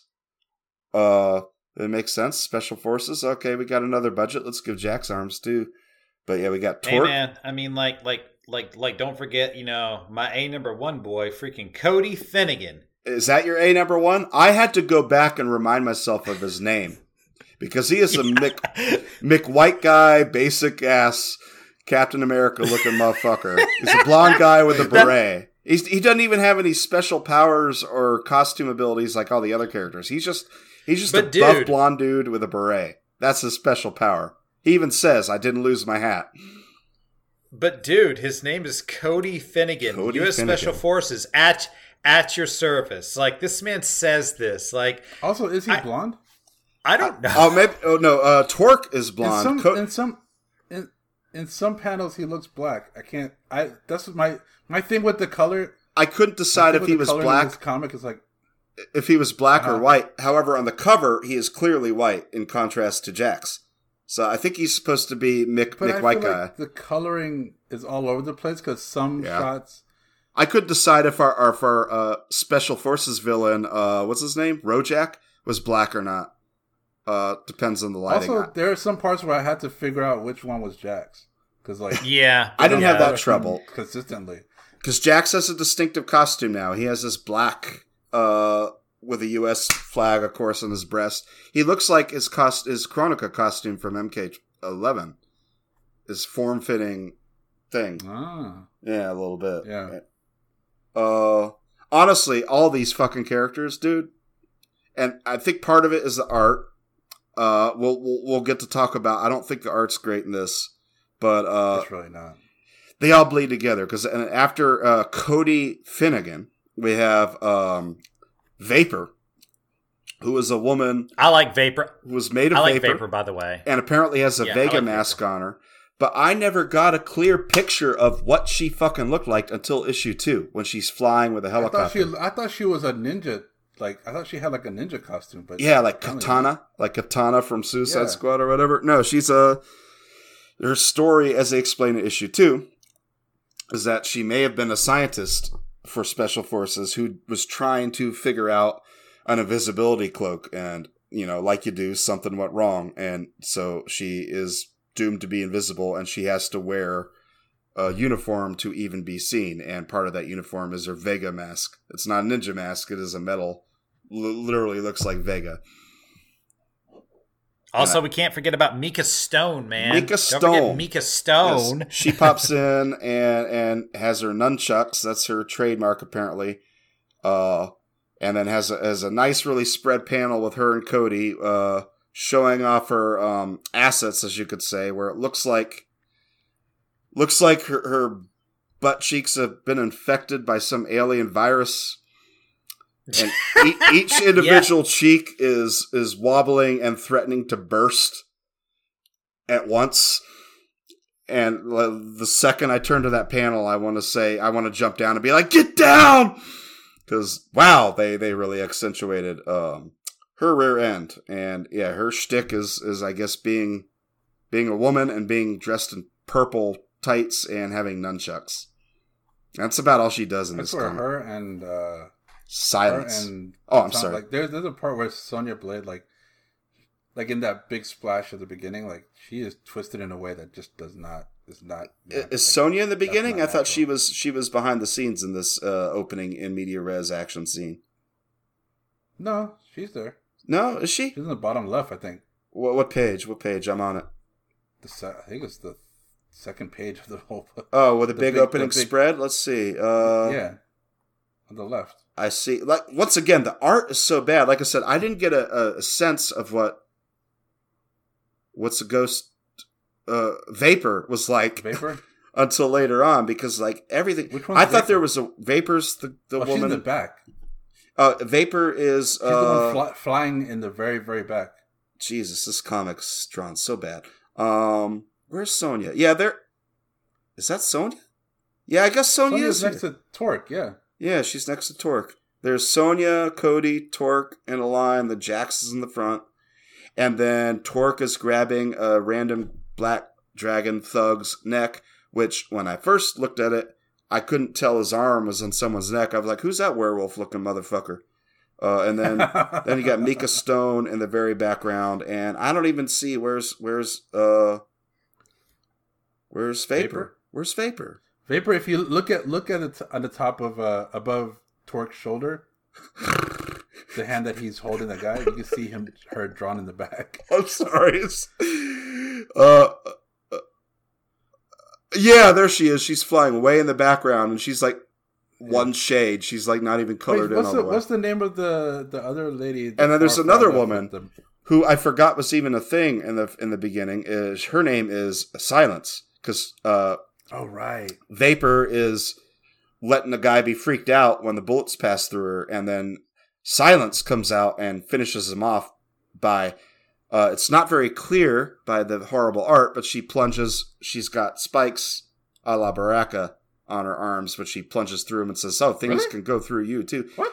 They show up later when when they're interrogating uh, the other special forces captive. She's got not quite. Baraka length, but she's got kind of like predator spikes uh, on each arm.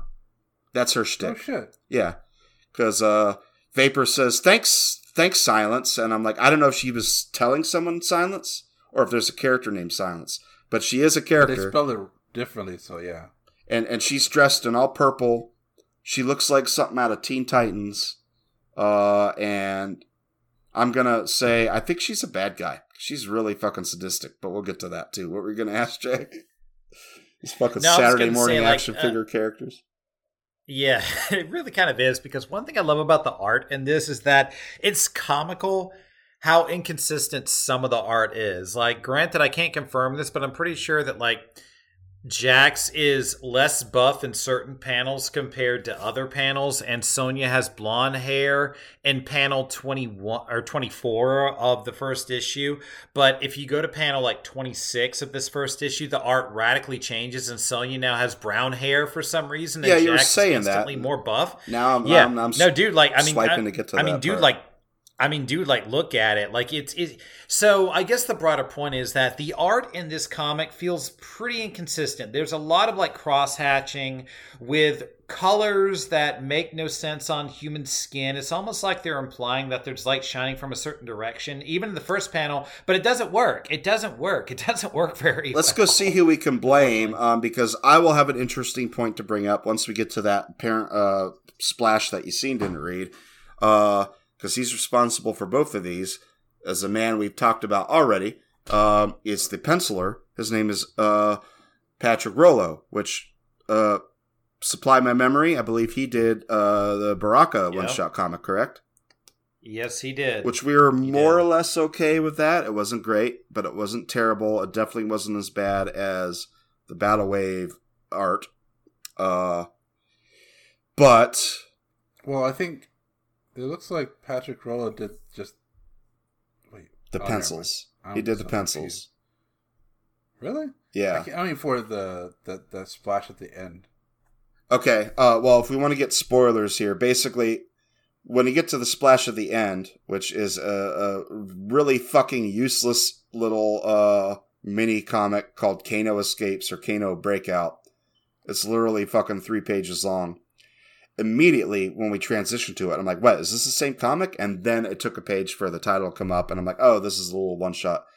But the first thing I noticed was, wow, the art looks completely different. That Sonya looks completely different. But then I realized, oh, it's not the pencils, it's the coloring. Because looking at the uh, the the credits for yeah, that, coloring. which is as the warden, is once again Charles Marshall III. he didn't write Special Forces, but he wrote Kano Breakout, which you could tell right away because Kano says something like, "We don't we don't get to do this until Kano breaks out," and then Sonya says something like, "You'll pay most dearly," and I'm like, "Yep, it's a Charles Marshall comic," but but it's Patrick Rollo still on the pencils, but it looks completely different because there's a completely different colorist or also the, Yeah. or whatever. the they- inking is a lot more, a lot thicker for yeah, some reason. Yeah, like it's not as thick in the middle of the first issue. In the beginning, it's thick, and at the end, it's thick, and then apparently on panel twenty six, it just gets like dumb thick. Like I, I when can't you say panel twenty six, Like, you mean like page twenty six? uh, yeah, I'm sorry, page Yeah. twenty six. I'm Yeah, yeah. So like, shit if you look at so, so Josh, if you Well, I page you to look twenty at, six like, is pa- is the one shot. That's Kano breakout. That's when that starts. And No, that's what that, it means. And that's a yeah, that's what I mean. Like the art that's colorist. instantly changed. Like like like like that like changes. Well, that's why because it's, almost- it's, well, a different colorist. Patrick No, Rollo's- he's saying he's saying within he's saying within the comic itself. he's saying within the, comic the itself, one- but page twenty six is when the new comic when the Kano one shot breaks in, and when I notice the art changes all of a sudden, and that's because it's a different colorist. oh yeah, yeah, yeah. Well, I mean, which you know, which is fine, but it's just like at least in the package that I actually read this comic, it's very abrupt. Like there's no transition into it. It's just like boom, it's here. It's well, like Jay, it's almost Jay like you interpreted that as changing in the middle of the comic, and I did too.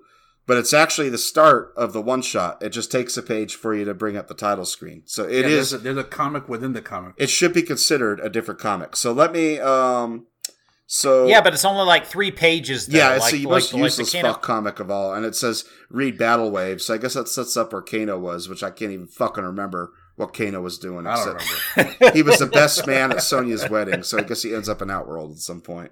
But Oh, uh, U.S. Special Forces. Uh, give me a moment. Uh, oh, I'm on issue two. How'd I get an issue two? Hold on a sec.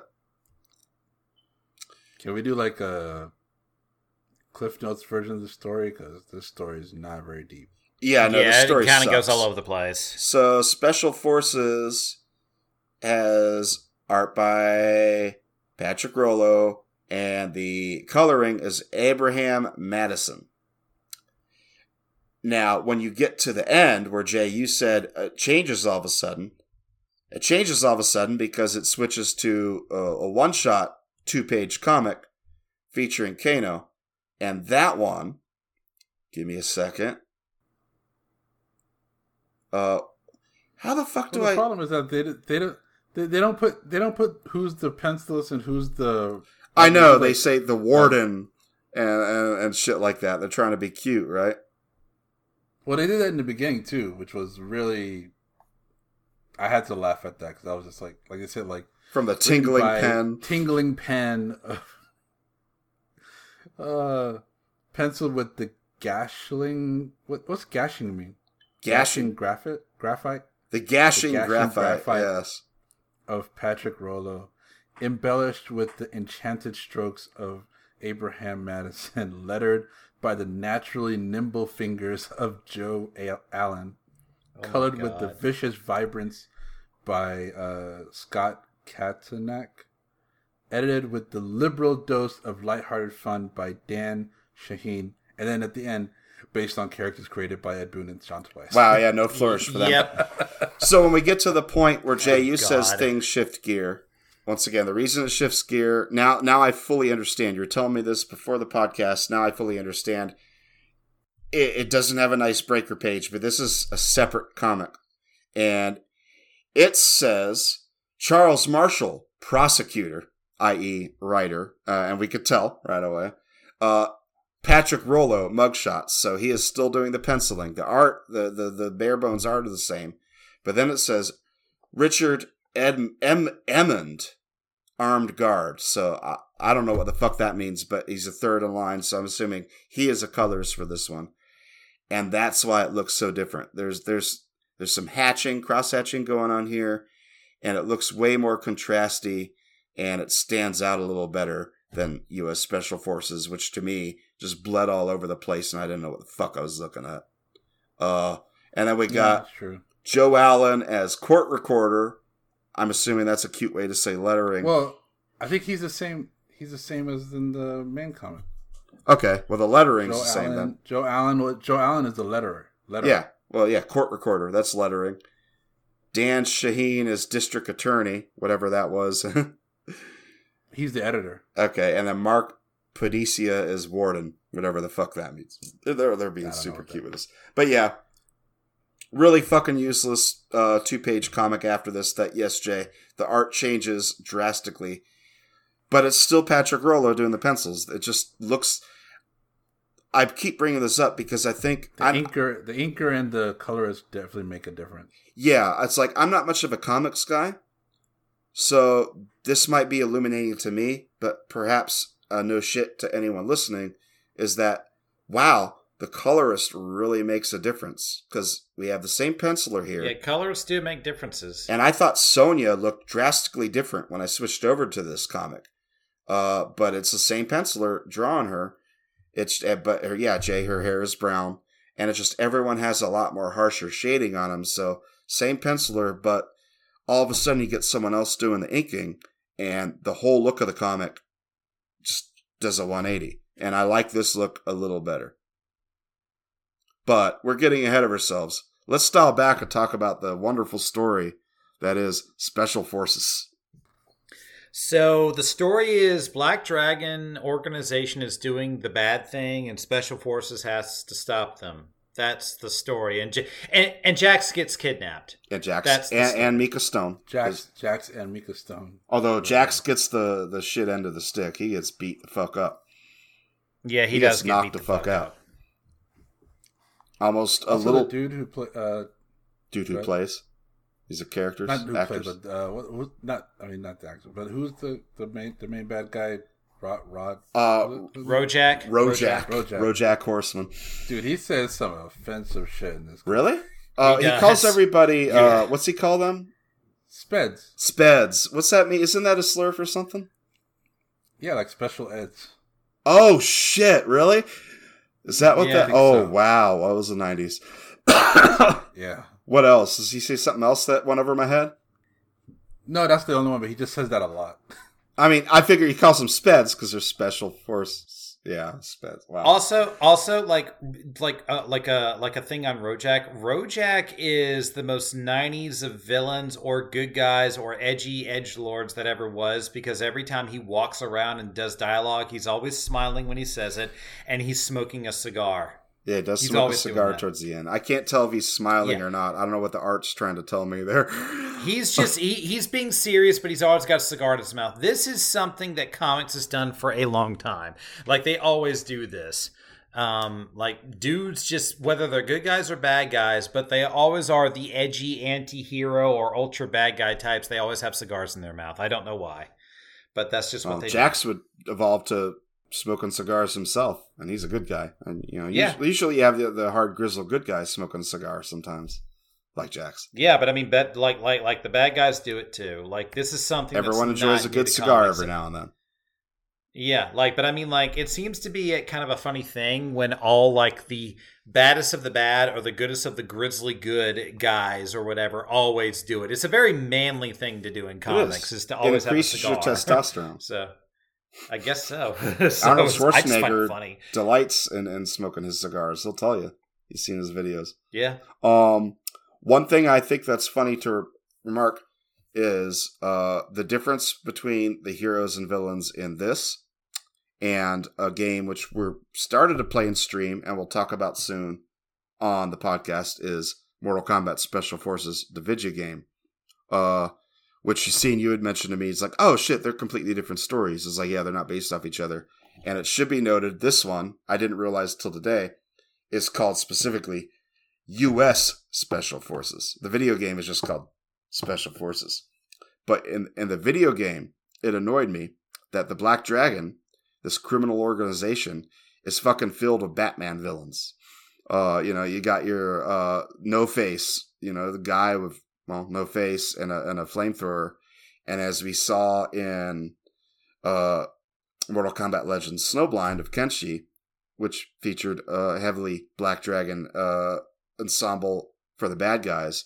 They have a motley crew of people. I didn't realize at one point uh, Erron Black was in Special Forces. I learned this on uh, Mortal Mortal uh, podcast, and uh, Farrah apparently was you know crazy fucking cartoon characters. Where I like the idea that the Black Dragon they're a very realistic criminal organization, and the mo- out, the most outlandish person in their group is Kano. Uh, Mhm. but in in the special forces game, yeah, the the the enemies are cartoon characters, and Jax is just well, Jax. I guess he's a cartoon character because he's got metal arms and all that. But he's the only person we really see so far. All the other special forces people are just voices in a radio. Here, the enemies are pretty much what I expect the Black Dragon to look like. They're just rough and tumble guys. Bojack Horseman or whatever his name is, he just has a bandana, and he's just a tough guy. And the good guys are fucking 90s action figures. you know, you just got your, your Hush or Silence or whatever, and Vapor and Torque and all these stupid fucking shit we're spending taxpayer money on to, to put some eight year old's fantasy to life. Oh, they keep saying that. They keep saying like, uh, If, yeah, if, my, uh, if my arms break anymore, we're gonna Clinton's gonna have to raise taxes. yeah, like a little bit of like, hey kids, don't forget who's president. Like it's adult humor, but it's clearly a teenage teenager comic, but it's like trying to be relevant at the same time. I don't know. Yeah. It's like we we're gonna use the gold found or whatever to build roads or something like that. Oh yeah, yeah. Build your roads, pave your roads, build me some new arms. I'm assuming gold plated arms. Yeah. So basically, this comic, it's a Black Dragon. Opening starts out with our, our fucking '90s action, uh, action figure heroes eh, trying to intercept the Black Dragon on some bad shit, and it goes south, and it basically turns into this procedural detective, uh, snooping hunt to try and find out what the and it's. Am I the only one that kind of felt like it's a little boring? Very. no, Also, these No, are I thought it special forces, not police detectives. I, I, I have a feeling we're very generous of what we assume special forces does. If you've ever read if you've ever like read if anybody listening to this podcast has ever read a issue any issue really you could just pick your poison any issue of wildcats that was not written by alan moore it feels the exact same like it feels like the exact like same thing of comics for that time like if you've read like a cable comic back in the day you know Mm. by freaking what's his name who does the bad art with captain america's chest Oh, rob um, liefeld like it Rob Liefeld. yeah. Like if you i- yeah, if you ever read a comic like that, like this doesn't feel in my opinion all that much different because the art is kind of all over the place. The colors are all over the place. There's a lot of harsh lighting, a lot of harsh cross hatching, which you know, depending on how it's done, can be good or bad. But you know, as we've commented, Is there on cross the past, hatching in this? Patrick 'Cause there- There definitely was cross hatching Oh, yeah. in in the one off that came after this at the end. Josh, There is. There is. there's a lot. Yeah. There's a lot of like. There's a lot of harsh cross hatching at times, particularly like, uh, particularly in the first issue. My main issue, no pun intended, uh, is that the colors are just very decent, yeah, draw, sapped out. unnatural. They're not natural, and it causes everything to bleed together, which is why I couldn't get a clear picture of what Vapor looked like until s- issue two. It's just like it's hard to distinguish meaningful action in these panels. Yeah, Vapor is kind of like, you know, which is funny. Like I mentioned at the beginning before we started reading this comic that thi- I actually overall like this comic, and the reason why is that, like, much like how I said in Kitana Mileena, how I'm sort of annoyed that um, that Charles Marshall gives me character depth but doesn't write the characters with as much potential. Special Special Forces actually gives me character potential and not really much else. Like I kind of like okay, so I say this with conviction. Like I s- like I want to know more about Vapor. I want to know more about Cody F- Finnegan. I want to know What? more about Torque. The most vanilla Yeah. fucking character ever, Cody Finnegan. I don't Finnegan. give a shit I- about any of. I, don't want wanna to. care about- I, I, I'll, no, give Jake some credit. want- Vapor is interesting because they imply a backstory. yeah, Vapor issue is two. cool. well, Vapor Yeah, like- is the only one that that seems like they could actually be in Mortal Kombat. I could see that, yeah. You know, in the game. Like, Except in her the face game, looks they're like the only- Vega, so you probably, you know, oh, right, but like she's super- the only like supernatural one on the squad. Well, maybe, except uh, Silence, uh, which I want to talk more about her. Like she She's she's I got a shit. gray skin. She looks like uh, what's the girl from Teen Titan? Raven.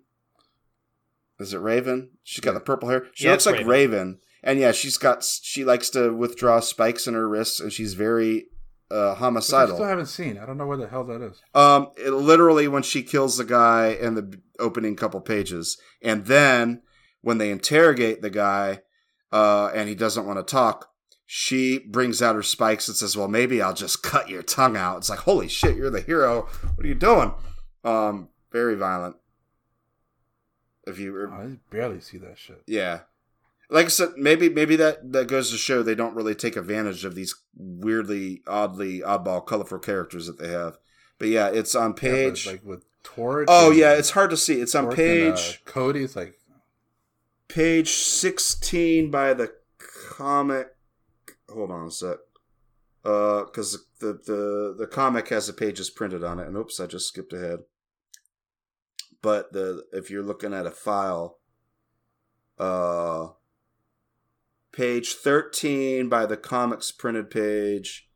If you're looking at it electronically, it is page 14. It's at the bottom panel, bottom right panel oh, I see. and it. she's looking Yeah, at his yeah. face and there's a claw and it's touching it's scraping his cheek and she's like i'll cut your tongue out Yeah, yeah yeah.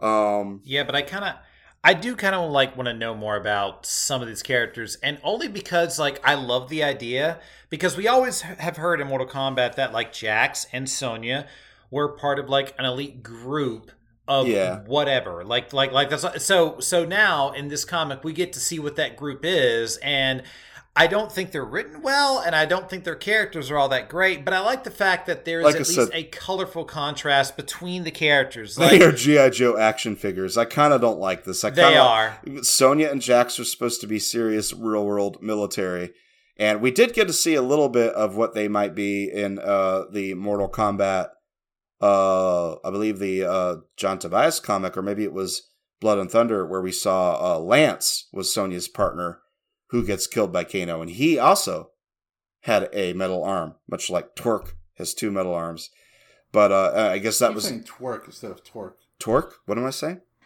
You're saying twerk like twerk. Torque? Get back to twerk. I, I thought I was saying torque. Maybe I'm just inflecting wrong. But uh I mean, I can see that. Like, like, like. Consider the character's personality. I can see him twerking. he in could a probably club somewhere. Yeah, he's probably got metal butt cheeks. When they slam together, they make sparks.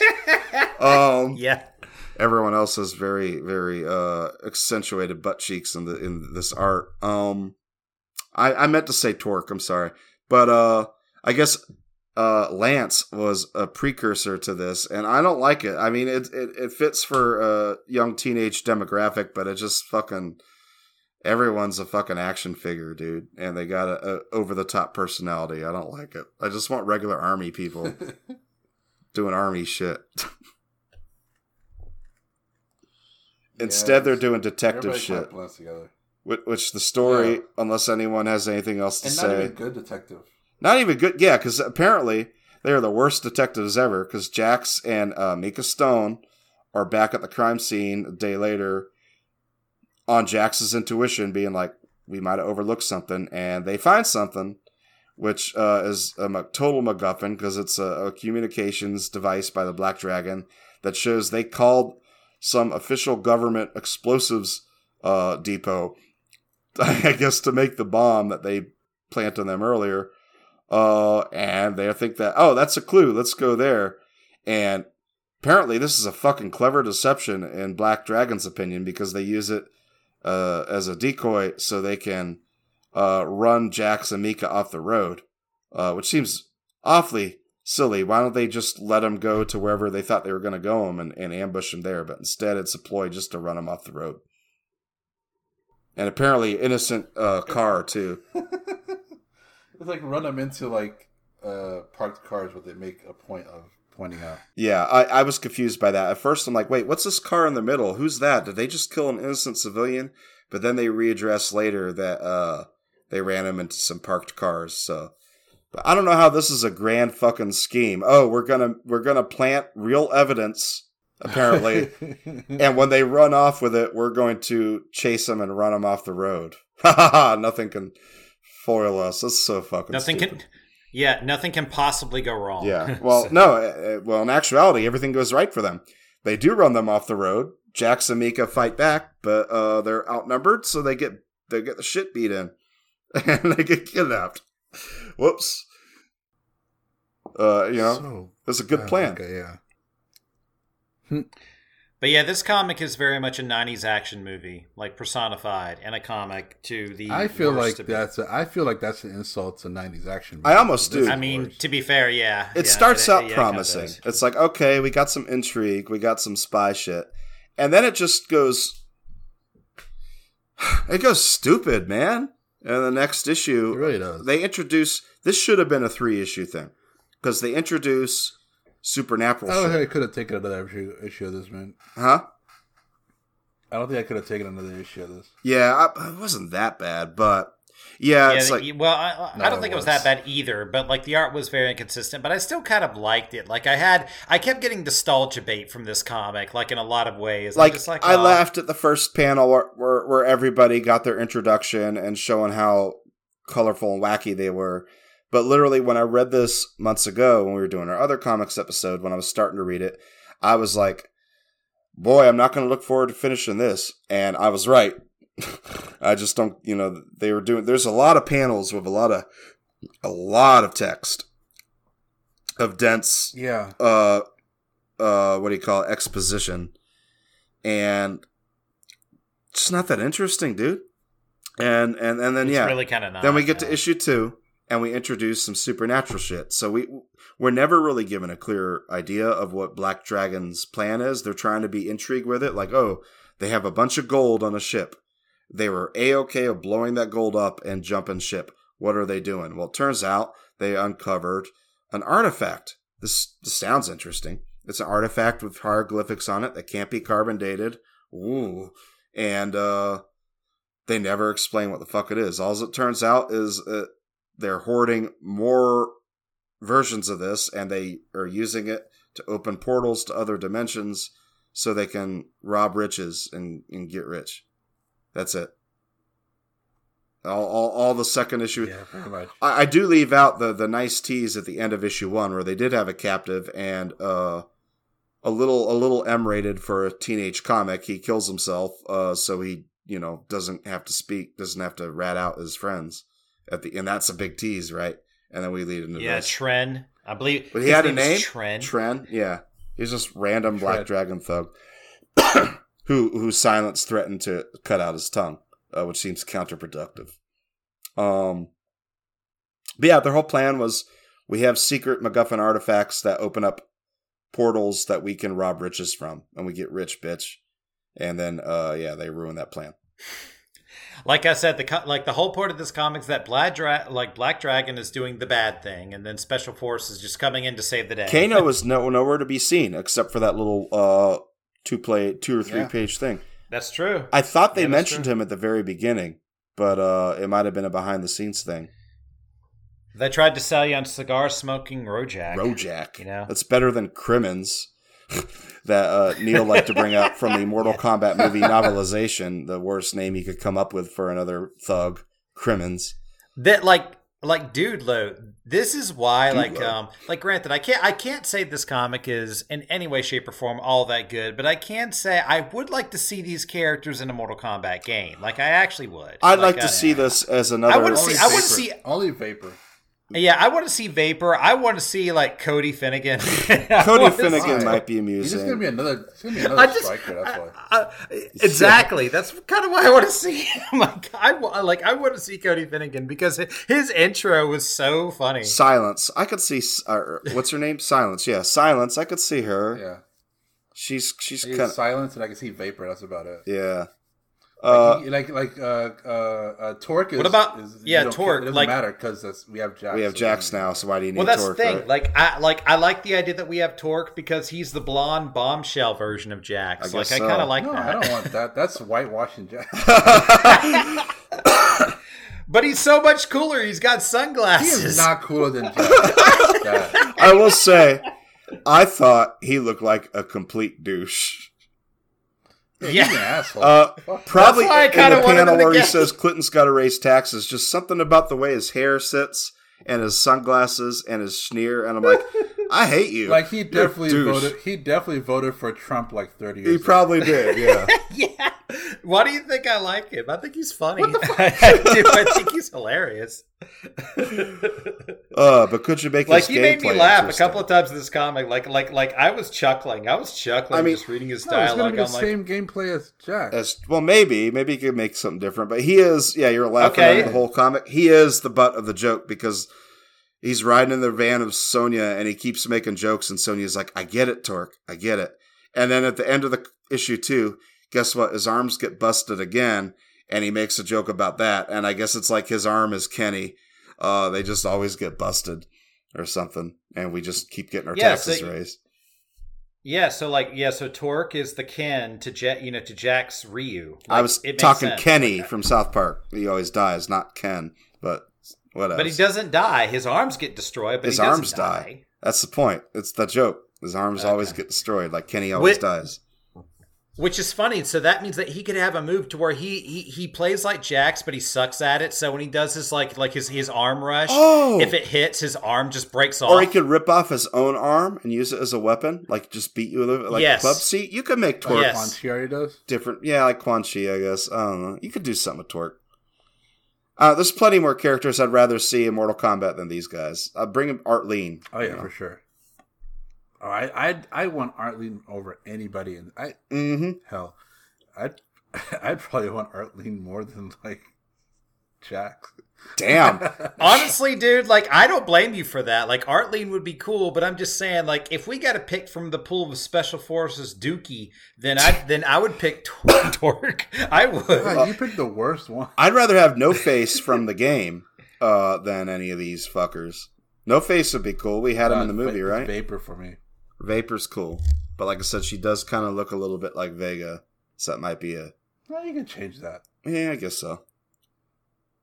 She could have some cool moves. She could do a button hold right and projectiles pass through her, But right? I mean, she's kind of just a female smoke, really. I guess, but Smoke doesn't have that ability where shit can pass through him unless. I didn't play much in nine. I don't know. Doesn't If, he do that in ten? he's not in ten, dude. He's like in the story mode in ten, but he's not playable. In Oh, 10. nine. Yeah. It's, he was Doesn't in he nine, in nine. and they gave him some lame ass fucking smoky moves, but I don't know if shit can pass through him because I didn't play him because his look is fucking horrible. He looks like It a didn't f- look that bad. Di- the fuck you on? man? They changed. Oh, I, th- I think I mostly played as the. they the gave him that MK1. long ass fucking No, I gray hair. What's wrong with that? Uh, just like a, it's a complete shift, you know, trying to expand what smoke might look like, and it just looks looks lame, dude. And he everybody- says he says where there's smoke, there's fire. It's like shut the fuck up. They ruined smoke in nine. I'm sorry. I mean, I guess it's better than Toasty in the uh, Bloodwave, Battlewave comics, but still, uh, no, Smoke was total lameo in nine. Smoke has yet to find his own identity because nine is the first time he gets his own unique moveset. He was a playable character as a robot in uh, three, but he still just had scorpion moves, right? Nine was the first time he actually had like smoke bomb shit and all that. Oh but man, his, his his outfit looks pretty cool, man. I don't like it, man. Uh, they they they they they fixed it in ten where they just made him look like a basic ninja, but he also just looks basic. Uh, not like Ermac or Rain where they gave him their own flavor. Uh, they need to do something with smoke. Yeah. Maybe he'll come back in twelve. Uh, but no, I hate his I hate his nine costume, dude. He looks so fucking dorky, awful. I mean, that's just your opinion, man. Yeah, well, I guess it is. Uh, well, uh, continuing on to this comic, a uh, couple Oh, things I think we should say going. is how it concludes, right? So we got this stupid MacGuffin thing. It's a, it's a hieroglyphic Stone. tablet that no, or something. Yeah. which the And perfect Each piece of it uh, opens a portal to a different dimension. right, and uh, we're never explained where it came from. I think the perfect way to have explained it, which is why I think this should have been a three issue comic, is that it has something to do with Raiden. Because I was thinking that's what they were going to do. They were going to drop in the grander world of Mm. Mortal Kombat in this very grounded Earthrealm story, right? Yeah. Like, oh, uh, Raiden's like drops in, is like, yeah, this is one of my artifacts, like the Ebon Rule sword that I kind of lost track of. Uh, I'll take that back now. Thanks, Earth guys. Uh, I'm out of here. Peace. That would have been, you know, a little Raiden, uh, inter, you know, interruption there, but they didn't. They didn't explain what the fuck this thing was. Just that Black Dragon found it. They're using it for the most basest of things, is just get rich and the special forces come in and rescue Jax and Mika, who the Black Dragon were about to send into the other realm to retrieve more riches because apparently there's a problem of the portals closing and they keep losing their men and they're very callously like, "Oh yeah, we lost our guys. They're lost forever, but uh they were low ranking, but we don't want to do that too many times, so we're going to send you guys in there." Uh, but luckily, Sonya and the guys come in and rescue them and in the most uh because they're getting close with their tracking device uh Rojak's tablet is activating and prematurely opening portals and he mentions oh it's supposed to be voice activated but uh things are getting fucked up because they have a sensor that throws everything off so portals are opening so perfect opportunity to non-lethally defeat our enemy uh just throw him in the portal which actually is great. Yeah, you just banish Rojak to uh, the Paradise Island realm. It looks like not too bad. But uh, yeah. then someone has a stupid idea of, oh, let's throw all the other artifacts in the portal with them. I think Jack says that, and they do that. yeah. And I'm like, I don't understand that. that is stupid. Okay, you got rid of this important artifact that you don't want to have to deal with, but you just gave him a way to get out of his realm. You could have not done Yeah, that, and he would have into another dimension. yeah, he would have been banished forever. That would have been perfect. That so stupid. It's really dumb. Yeah. and it, it it felt it felt like such an abrupt and like as soon as they figured out that oh we can use the sensor to figure out where the other piece is, so that's where Jax would be. It took like two or three pages, and then the end of the comic happened. Like it, Yeah, they pretty much found that warehouse pretty fast, yeah, and there was there was a confusing fit. The action, uh, well, I guess I have to switch to the next issue here on my uh list, but the the action is so kind of confusing. And yeah, when when they It's when they confusing. when they find uh the warehouse where Jax and Mika are being kept, they're riding up on it and they get shot at by Black Dragon members. And Torque uh, says something like, uh, "Oh hey, uh, what a welcoming party" or something like that. More bullets or something like that. And I guess they hop out of the van to attack them. It's like the, the sequence of events is very confusing. They basically just throw the car at them. Yeah. But like Essentially, yeah. why did it confuse me here? He says But it doesn't. he says, "Ah, Black Dragon members. Nice deception as always, Sonya, as if Sonya had anything to do with them. Uh bullets, my kind of invitation." And Sonya says, "I think it's time to get off of this ride, Torque." And then yeah, I guess they crash the boat. Is is the way Torque introduced that? I don't know. And yeah, then suddenly they're inside and yeah. Oh, Torque uses his arms. And they never use doors. They always, they always, they always bust through. Well, Torque has metal Yeah. arms, which he just said after they fixed him. He said they fixed him even stronger, and he can't he, he can't wait to show him off. So now he gets to he gets to do the Paul Phoenix thing and bust through the, the wall. pretty much. I'm in the Capitol, yeah.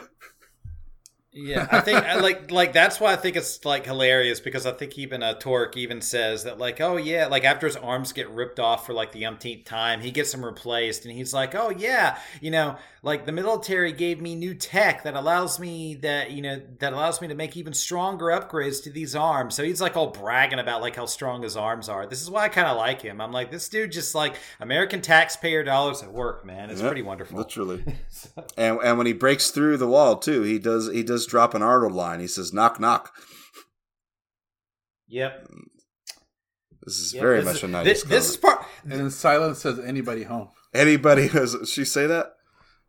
Uh, yeah she does uh, so much. This stuff is actually why. I like this comic. Like, granted, I can't say it's good, but I can say it's like it's like a '90s action movie, and I kind of love it. it is. It's there's just so much like pointless exposition. yeah. It, It- just could have yes, been more it is. exciting. like the, the It's like Godzilla King of the Monsters.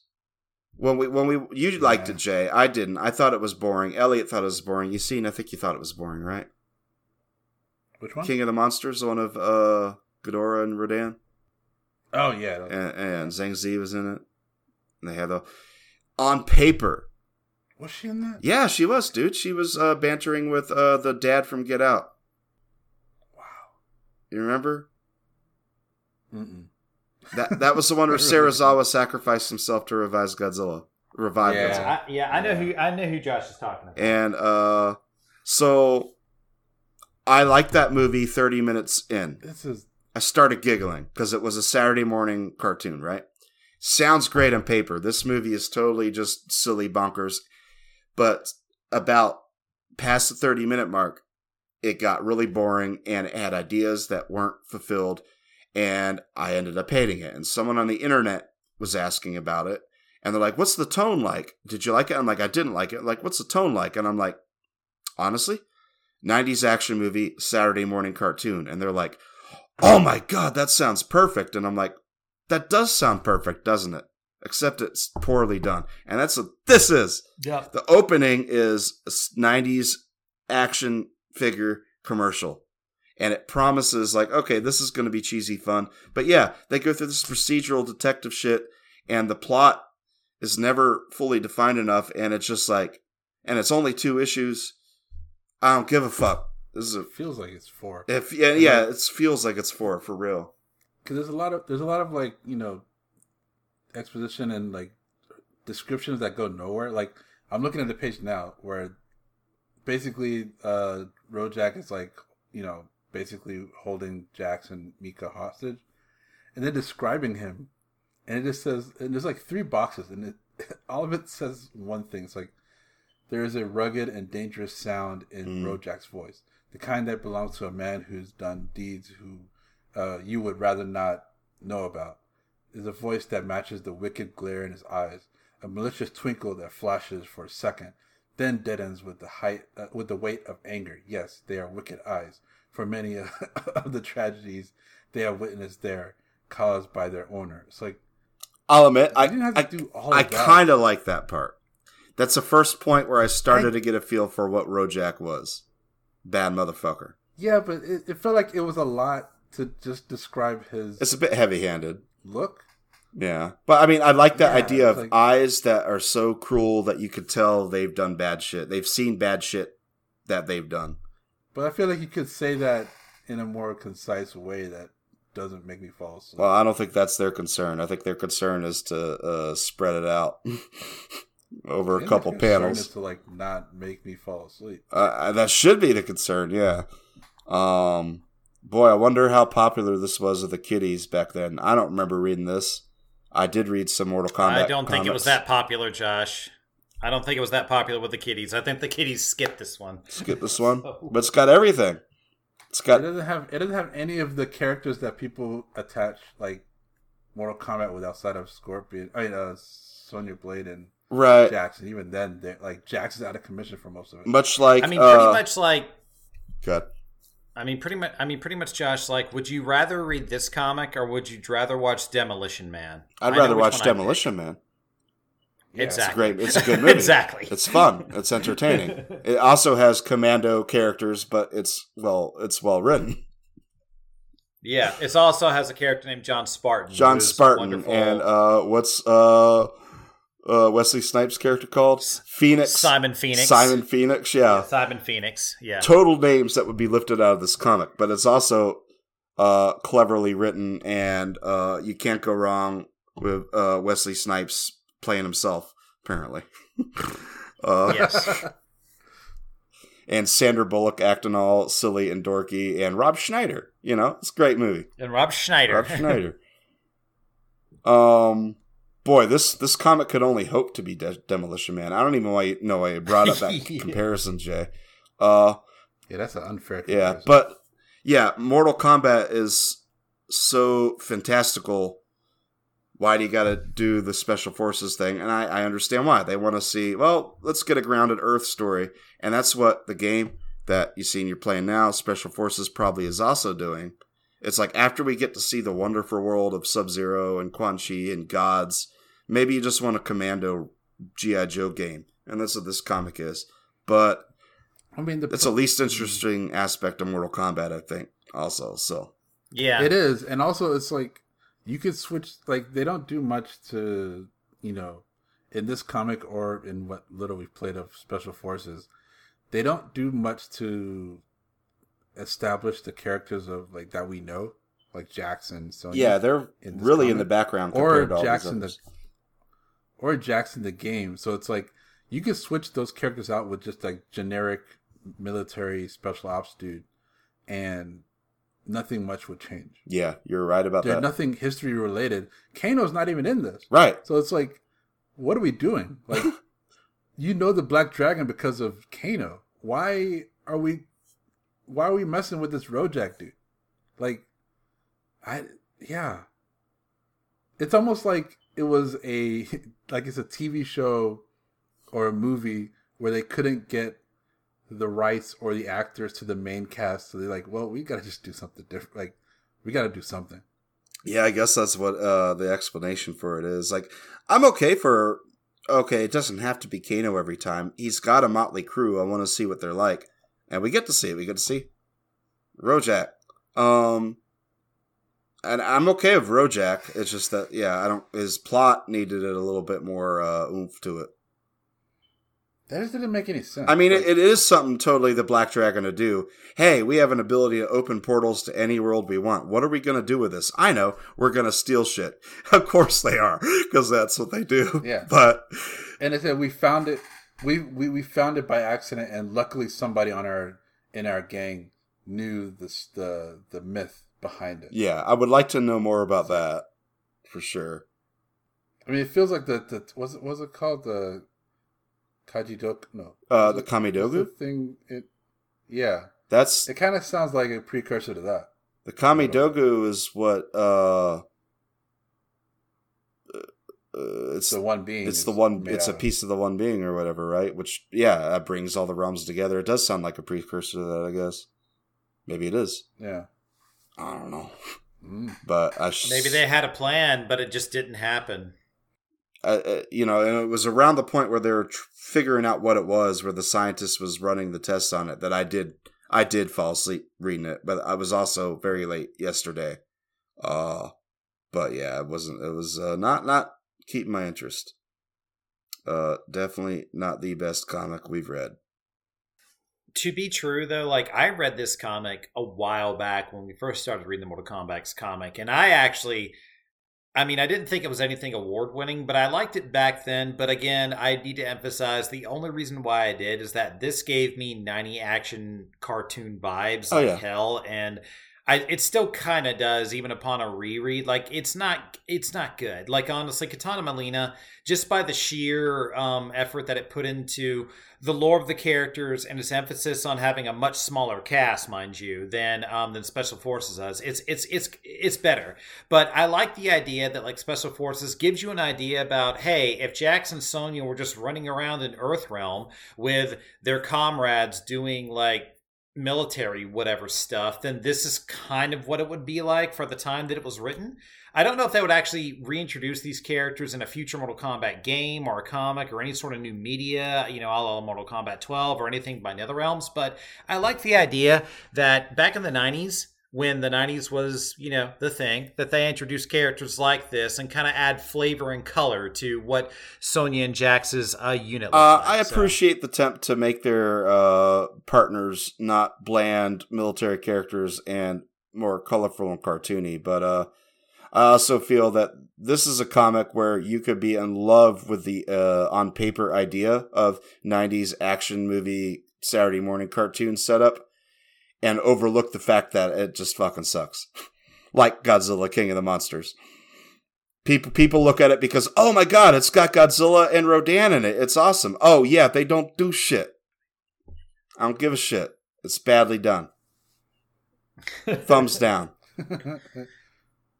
yeah. thumbs thumbs down Thumbs down. thumbs down all around Yep. yeah like i i want to give i want to give i want to give the zangief symbol to this comic you know the side thumb You know what, That's Jay? I this wanna is a good because I did laugh and was delighted by parts of this. So, in, in interest of being uh, all fair, yes, a side side thigh thumb sideways. Mm, yes, to this comic. yes Uh, I'm giving two thumbs Two down. thumbs down. It was a boring comic book. It was a boring comic book. I, can't, I was, oh my god, it felt like it was like four or five issues. Yeah, It was just I did have to motivate myself yeah. to get through and the it first amounted one. to nothing. And it would it would have been okay if it amounted to something, but it amounted to nothing. Yeah, it really didn't. It didn't. It didn't set up anything for future Mortal Kombat like at lore. least with the kitana, with the kitana thing, like it had that last that last panel, was like, man, Dang, and that makes you think of how Mileena portrays herself in the later games, right? Yeah, It's like, Yeah. yeah, and and even She if even if it doesn't her- make you, she leans into what's even without the attachment to the current lore, it's a gollywomper of a last frame that makes you be like, "Fuck, dude. it really is. Yeah, I think that may be the most impactful frame uh, uh, page that I've seen I've read in the comics so far. Like that's the Yeah. one that'll like that and the really ugly Kung Lao last page. uh, for different Like, reasons. really Yeah. for different reasons. But uh, but yeah, this was like the most I've felt for any of the characters in the comics. Well, aside from Baraka, Yeah, I- I think Baraka is, is hands down probably the best we've read overall. it's the best one. yeah yeah brock is the best one Even though I had fun with the Kano Raiden one. Oh yeah, and Goro Prince of Uh, Pain is pretty good too. Yeah, but yeah, it's, is definitely the best one so far. Yeah, but I don't think if it wasn't for the Shang Tsung thing and if they had done a little bit more with Mileena and Kitana, honestly, this would be the best one, probably. wow. Because it has all the elements. It just they didn't they didn't like push on a few things. Yeah, Wow. it's just kind of like much Yeah. like this. They had a really good shred of an idea. Yeah, With special forces, they don't have enough meat to hang on it, but in Kitana Mileena, the idea is good enough to work off of its on paper premise. But it really could have used more, but even without it, it's still better, yeah, than than this attempt, uh, special forces. Sometimes you have an idea that all you needs the idea and it carries itself. Sometimes you need a little more. Kitana and Mileena need a little bit more, but it still managed to carry itself. Yeah, Yeah. I'm talking like I know what I'm talking about. this I don't know. This one just Most of these Mortal Yeah. Kombat comics, man, have been a total drag. to talk like I'm in the 90s. for real, dude. You know what? I've actually kind of enjoyed at least like a quarter of them. Like Goro Prince of Pain was not a good. good Baraka percentage, was dude. good. Goro Prince of Pain was That's good. not a good percentage. and uh, yeah, it's not a good percentage, but mainly it's because the bulk of it is taken up by uh long long form stories, uh, i.e., the the main lines, the the Bloodline. I'm sorry, Blood and Thunder and Battle Wave, which are like six to eight issue runs. So they do take up the bulk of it, and unfortunately, they're the fucking worst. Um, Yeah. I recall we kind of liked we kind of liked Blood Battle Lines a little, Battle Wave a little bit, but yeah, it's still it's you know, but like admittedly, like at least when you think about Mortal Kombat back in those days, I didn't really, you know, play Mortal Kombat for the story, so it's not like I had uh, high expectations for the lore and the story. So the fact that so the fact that like I got a little bit of story from some of these characters, I thought was interesting. Like I mean, if I would have read Baraka's comic back like in the mid 90s when Mortal Kombat 2 came out, I would have been honestly pretty over the moon for it because I'm like, oh, Baraka's way more than just like, hey, I'm a dumb minion of Outworld. like the games portray him to be in Mortal Kombat 2. so, you know, like it's stuff like that that I find just interesting. It, it, it shows me that they were thinking of these characters as more than one note back then. Like we're kind of at that point now already, but I like the fact that they were planting the seeds of those characters back in those days. Like I, I think it's worth mentioning, even if like the actual result of the comics is less than stellar. yeah, So, this is going to be the last comic we, we Mhm. read until MKX, right? it's going to be a I think so, long yeah. time before we talk about another comic because yeah, the only we already uh got ahead of ourselves and talked about the MK4 comic, which wasn't much to talk about. It was it was just a, a selling advertisement for the game. Yeah. And Mhm. yeah, the only other MK comic after this is MKX, and uh, we still have yet to, Have to talk about MK5, so we got a ways to go. Um, so you won't hear another have y'all uh, uh, have, episode. have either of you read any of MK? I I read I some. I of read it. some of it. I I read some I own two issues. I like. I think I mentioned before. I read the one that focused a little bit on uh, Scorpion and Takeda. Uh, notable because Yeah, I read Scorpion kills I the fuck one. out of Hsu Hao, everyone's least favorite character. Uh, and I think I have the issue, or maybe just looked at it on the shelf of uh, Johnny Cage and Cassie and Sonya sitting on a throne, like the the Cage dynasty. I don't remember reading that. and though, like, so- and also, I will say that at least in the MK10 comic, I mean, I didn't read like all of it, but I can tell you with pride and grace that my boy Reptile does not get disrespected like he Oh, did in Kitana Mileena and other comics. So, No, we like our we like our Uh, reptile to be so- respected. yeah, I like I, hope- Reptile. I mean, those feel like. I mean, they're definitely more. I mean, they're more modern comics, but I mean, and they are legit canon. They're meant to fill the gap between nine and ten. yeah. So I'm, I'm hoping to see. You know, I'm hoping these those are better comics than these. I think there will be. I think they will. the be. art is certainly better. Uh, it, I don't know if it could be considered Oh, yeah. great art or not, but it is pretty. I think it's good looking, and since it's canon, it'll probably be more interesting story wise to talk about. So, Mhm. uh, but that's a long yeah. time in the future. Yeah, definitely. We'll get to those. that is. A That'll be uh, Yeah. Before or after we talk about MK10. Maybe I don't know. We'll see. I think it'd be, we should do it after MK9. Really, if it's the bridge. Yeah, since it's a bridge, yeah, right. I agree. Yeah. Yeah, when we get yeah when we get to that point Yeah. anyway. Yeah. Long time coming. Cool. But cool. But yeah, like um, I think for the most part, Josh, uh, I think we can call that a an episode and a review. Yeah, we covered it. Unless we had anything else we want to say, I think I I'm good. Anyone anyone else? I'm I'm very good. Speak your piece. I'm good. Want to tell Kitana anything before we wipe her memory again? I'm sorry. Oh, yeah, I'm sorry too. oh wow. Damn, that's heavy. Hug your sister slash clone. I mean, I kind of want to. I, I want to tell Mileena I'm sorry too, but I'm not going to hug her because she'll bite my face Oh, off. Uh, so I'll yeah, just I like, I'll wanna- just give I'll give a gentle I'll give a gentle wave to. I want to be there in for Mileena so bad, man. I feel so bad. I for don't. No, I don't. I just want to like I want to shadow kick Mileena. That's Damn. what I want. Good God. Okay. yeah, misunder. Totally not not an understanding person. You.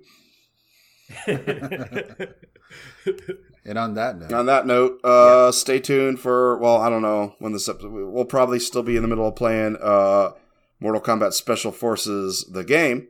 with a scene, or maybe it will be done by the time this episode comes out. Hard to tell, but uh, we'll be doing that for a future episode soon. So uh, there'll be more. Yeah. There'll be more metal arm punching, tax paying problems with that. So until then, yeah, uh, I'm good. If y'all are good, Josh, Yep. Mm, yeah. My outro, you got an outro. I was waiting for someone to to lead into it. Um, I'll just.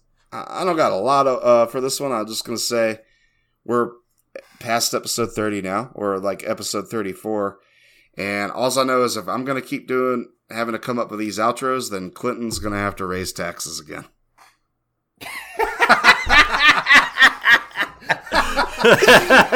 Outstanding. Thanks for listening to the podcast. You can follow us on both Twitter and Instagram at Combat Time Pod. And visit our Facebook page at facebook.com forward slash combat time podcast. You can also email us at combattimepodcast at gmail.com if you have any questions you'd like us to answer on the show. See you next time. Mortal Kombat Continues. Get over here!